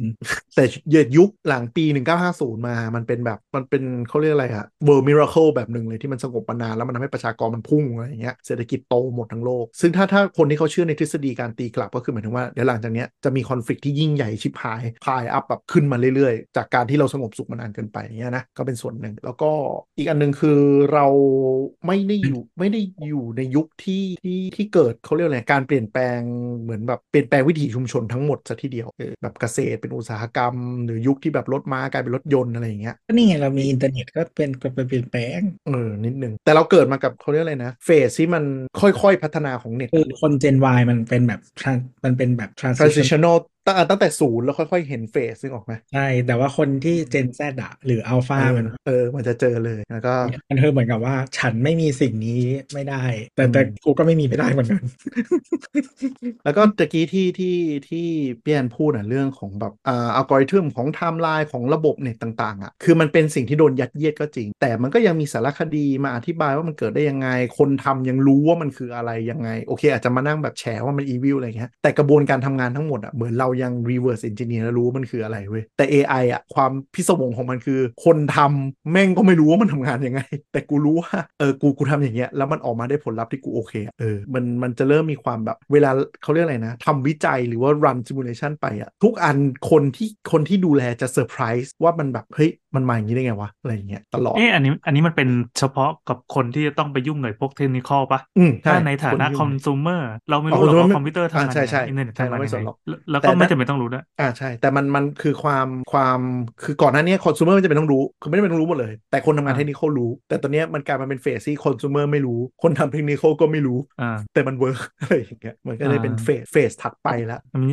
ยาพาราเนี่ยถ้าสมมติว่าเออเออเขาเรียกว่าอะไรคุณจะอยู่ใน workforce อะคุณก็จะต้อง embrace มันสักทางหนึ่งเออเออถ้าคุณไม่รู้หรือว่าไม่สามารถเข้าถึงหรืออะไรอย่างเงี้ยคุณก็จะต้องเป็นคนที่อายุ 60 แล้วปลูกข้าวต่อไปอืมคือคือเหมือนที่พี่แอนพูดเลยว่าอ่าถ้ารายการคุณหมอขาเราเคยพูดไว้ว่ายาพาราเราไม่รู้ด้วยซ้ำมันออกฤทธิ์ยังไง แต่ว่าเออมัน work ก็คือเราก็ทำอย่างนั้นมาอยู่ ซึ่งการที่มัน derive มาด้วยมาด้วยอะไรแบบเนี้ยมันจะทำให้เราไม่เข้าใจกระบวนการแล้ววันหนึ่งข้อเสียมันจะออกมาในจังหวะที่เราแบบไม่ได้ไม่ได้วางแผนไว้ก่อนนึกออกปะคือแต่พอก็หลายสิบปีแล้วนะก็ยังไม่ถึงกับตาย ก็อาจจะโชคดีอะไรอย่างงี้แต่มันอาจจะเหมือนแบบอ่าอะไรอะเหมือนเนยเทียมอะคือเราไม่เข้าใจมันแต่เรารู้สึกว่าเออมันน่าจะดีแล้วสุดท้ายคือ พอเก็บข้อมูลมาแล้วโอ้ยชิบหายแย่กว่าไขมันอีกอะไรอย่างงี้อืมอืมจะเป็นอือย่างนั้นเออซึ่ง AI เราอาจจะแบบเอ้ย happy happy ไป 30 ปีแล้วเริ่มแบบชิบหายละไม่เป็นไรมันมีตอนนั้นก็ drawback ที่แย่กว่าที่คิดประมาณ แต่ว่าเอาเป็นว่าก็คือถ้าในแน่คนทั่วไปที่ที่แบบไม่ได้ทำงานอะไรตรงนี้อาจจะต้องเขาเรียกว่าอะไรรับรู้กระแสการเปลี่ยนไปของโลกแล้วกัน แล้วก็รับมือกับมัน เราหนีมันไม่พ้นละตอนนี้ Pandora Box เปิดทำอะไรไม่ได้ ก็ก็ดิ้นรนแล้วกันใครสะสมเวลได้ใครอะไรได้ดูแลตัวเองได้ก็ดูแลไปคิดเรื่องอือื่มนถ้าอืมถ้าอย่างฝั่งเราก็จะเห็นพวกการสื่อสารของเหล่าสายผลิตที่ต่อต้านเออ AI กันมากๆเราอืมเราเราก็จะคือพูดไปมันก็ทัวร์ลงอยู่ดี แต่เราก็บอกว่าโลกมันต้องหมุนเปล่าวะคือโลกเออมันต้องหมุนจะดีจะร้ายคือคุณรู้ว่าอันนี้มันเป็นการผิดศีลธรรมอะไรอย่างรุนแรงยังไงแต่โลกมันหมุนอยู่คุณน่ะ ไม่ได้ใช้สิ่งนี้เป็น livelihood ของคุณไง เราใช้เป็นเครื่องมือว่ะเราเราเราอยู่ในฝั่งที่รู้สึกว่าเอ้ยมันมันก็ดีนี่มันก็มีประโยชน์นี่หว่าคือแต่ว่าแต่ว่าที่ถ้าบอกถ้าว่าไม่ได้ใช้เป็น livelihood อะหมายถึงว่าทั้งหมดตรงเนี้ยมันไม่ใช่สิ่งที่ทำให้คุณอะ มีอะเข้าใจข้าวเข้าใจกินอ่าเข้าใจ เพราะฉะนั้นอืมคนที่คนที่เขาทั้งหมดตรงเนี้ยคือทำให้กูมีข้าวกินอะ ถึงแม้ในใจจะบอกว่าก็ดีนะ แต่มึงจะบอกว่าดีมันก็แบบเอออะไรอย่างมันก็เป็นเรื่องของคนที่กำลังโดนเลิกออฟเอออะอย่างมันแล้วก็คนคนที่รับการเปลี่ยนแปลงได้หรือไม่ได้ มันคือเหมือนกับวันหนึ่งคนทำฟาร์มม้าที่คนซื้อไว้เป็นพาหนะ โดนโรงงานรถมาเปิด แล้วก็ไม่มีใครสนใจเอม้าอนึกออกอย่างเอออย่างเราอะอาชีพแรกเลยหลังเรียนจบก็คือเป็นเป็น Flash designer Flash Flash programming เนี้ย Flash Macromedia Flash Adobe Flashเนี้ยแม่งแบบภาษาภาษามันชื่ออะไรนะ เมื่อก่อนเคยเขียนเหมือนกัน ชื่ออะไรวะ ActionScript เออแม่งทิ้งหมดเลย เออ ใช่ไหมก็เข้าใจเข้าใจเข้าใจสิ่งที่มันเกิดขึ้นแล้วมันต้องเราก็ต้องกระโดดไปเป็นอย่างอื่นที่ที่มันก็ขี่กันไปขี่กันไปเรื่อยๆ โลกมันหมุนไงอ่าใช่อันนั้นอันนั้นคือคือพี่แอนเจอเคสอย่างนี้ แล้วมี mindset ที่ต้องต้อง embrace ความเปลี่ยนแปลงไงไม่ใช่ว่ามันเออจะต้องเออเออใช่ใช่อยู่ใช่กับมันอืมสิ่งสิ่งที่ต้องรู้สึกตอนนั้นเลย แล้วตอนนี้ก็ยังเออก็ก็ถูกแล้วนี่หว่า คือยังไงก็ตามมันต้องมีสิ่งที่ดีกว่าเก่งกว่าใหม่กว่ามาทับเสแต่มอแต่แต่เราเชื่อว่าเหมือนสมมติ ถ้าวันนี้คุณ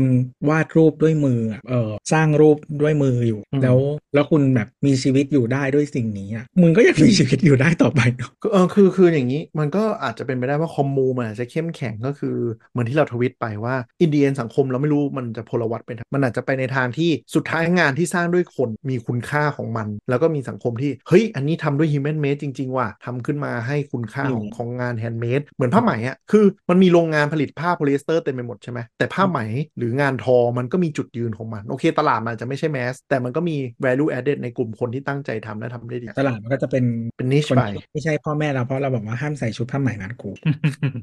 เออหรืออะไรอย่างเงี้ยแต่แต่ประเด็นเข้าใจแหละว่าสายผลิตอะมันโมโหตรงที่มันมีความซ้อนทับคือมันก๊อปหน้าด้านๆด้วยอืมอืมอืม ไม่ใช่ไม่ใช่แล้วตลอดชีวิตที่ผ่านมา มึงไม่ก๊อปหรอกอะมันมันก็เลยเป็นประเด็นที่ฮีทกันในประเด็นว่าแบบเฮ้ยแต่การที่เราพัฒนาลายเส้นขึ้นมาของเราอะเราก็ต้องดูงานคนอื่น แล้วก็อาจจะมีการ trace หรือปรับมาเป็นสไตล์เรา ซึ่งคนกลุ่มหนึ่งก็แย้งว่า AI มันก็ทำอย่างนั้นนะ มันไม่ได้ก๊อปมึงมาเป๊ะคือในๆตีกันนัวอยู่ ในโลกนี้อะมันไม่มีอะไรใหม่ แม้แต่อย่างเดียวอืม AI ไงใหม่เลยไม่มีอะไรใหม่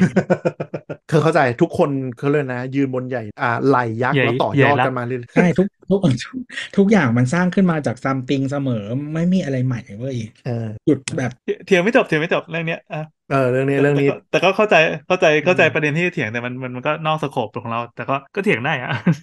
คือคือคือมันถ้าเถียงเพื่อเสกออฟเถียงอะก็ได้แต่ว่ามึงอืมจะเป็นคนตายไปหรือเปล่าแล้วก็อืยิมนอืดีมด้วยใช่ใช่คือคือประเด็นที่เราจะบอกคือ ก็เถียงได้เถียงกันไปเลยแต่ว่าอย่าลืมว่าโลกมันหมุนอยู่ใช่ก็ก็หรือก็เธอจะบอกคนที่ถูกเขาทิ้งไว้แล้วก็ตายไปก็เออยินดี หรือได้พูดข้อสรุปแบบทัวร์ลงก็คือแบบคือยังไงนะเออรู้ว่ามันผิดแหละ แต่มันแล้วยังไงอะมันหยุดไม่ได้อะไม่ไม่ฉันอืมฉันว่าไม่ผิด ไม่มันเหมือนยังไงดีวะคือไอสิ่งเนี้ยมันผิดแหละ แต่มันแบบมันเป็นปกติของสังคม แล้วถ้าคุณจะนั่งตะโกนว่ามึงผิดมึงผิดมึงผิดโดยที่กระแสสังคมมันไหลไปแล้วอะคุณก็คือแค่โดนทิ้งไว้นึกออกปะพาเทนยังมีหมดอายุเลย ใช่ใช่อันนั้นเข้าใจแต่หมายถึงว่า ถ้ายกตัวอย่างแบบยังไงดีวะเหมือนแบบบ้านคุณ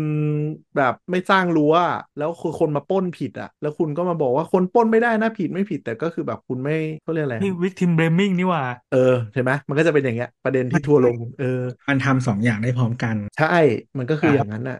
อ่าไอ้คนนั้นผิดได้ในขณะที่มึงก็ป้องกันชีวิตตัวเองได้อืมถ้าเธอจะไม่ทำก็เรื่องของเธอ เธอก็อาจจะเป็นคนตายในวันนั้นไปอ่าคืออ่า advocate ได้ชี้ประเด็นได้ว่ามันผิด แต่คุณก็ต้องเรียนรู้อ่าตรงเนี้ยว่าคุณจะมาต่อยอดตัวเองยังไงคุณก็หนีไม่พ้นหรอกคือมันก็มีมันก็มีโอ้โหประเด็นฮีด o ิเมนต์เยอะแยะว่าแบบอ้าวแล้วมึงที่ใช้โปรแกรม Adobe Adobe ลงสีไม่เหมือนคนที่ลงสมัยเป็นออฟไลน์ด้วยนั่นไม่ถือว่าเอาเปรียบเขาหรอกก็ตีกันนัวอะไรอย่างเงี้ยอืม Adobe มันใช่ AI เป็นหลักแล้วตอนนี้เออนั่นแหละก็เอาเป็นว่าดูเท่าให้ทันรอดูความเปลี่ยนแปลง คือที่เราพูดไปทั้งหมดอาจจะเป็นแค่เรื่องเพ้อฝันก็ได้ หรืออาจจะเป็นแบบความแม่นในอนาคตก็ได้ แต่ว่าเอ่อถ้าผู้ฟังหลีกหนีกับมันไม่ได้ เรื่องนี้มันอยู่ใกล้ตัวที่เราคิดนะครับไม่ว่าจะเป็นดูนซากาเออถ้าใครชอบไซไฟอะตอนนี้มันจะอยู่ใน phase ที่แบบฟุ้งได้สนุกอะแล้วก็นั่นแหละก็คอยติดตามเรื่อยๆว่ามันไปได้โหดขนาดไหนไม่ได้ดูไอ้นั่นต่อเลยอะไอ้นั่นไงเลยเออ Lee Pace อะเรื่องอะไรวะ Apple TV Plus ชื่อเรื่องอะไร Lee Pace Lee Pace คือชื่อนักแสดงเรื่องอะไร Foundation เออ สถาบันสถาปนานั่นแหละนั่นแหละครับ ก็พี่ลีแก้ผ้าเดินกลางทะเลทั้งหนึ่งมีจับประเด็นได้แค่นั้นไม่อะก็ก็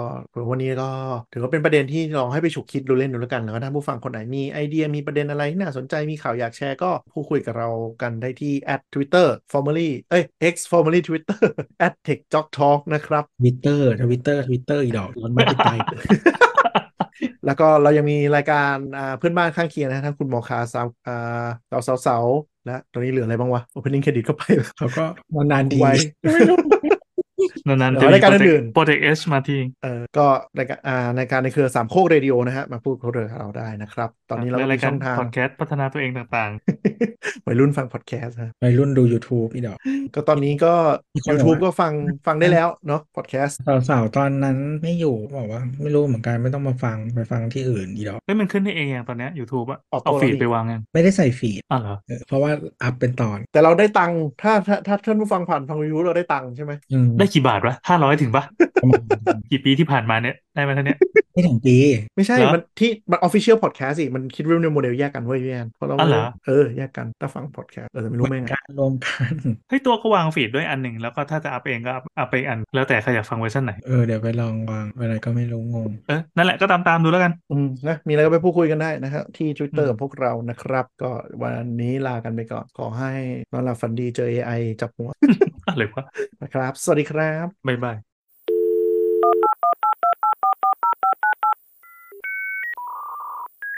Thank you.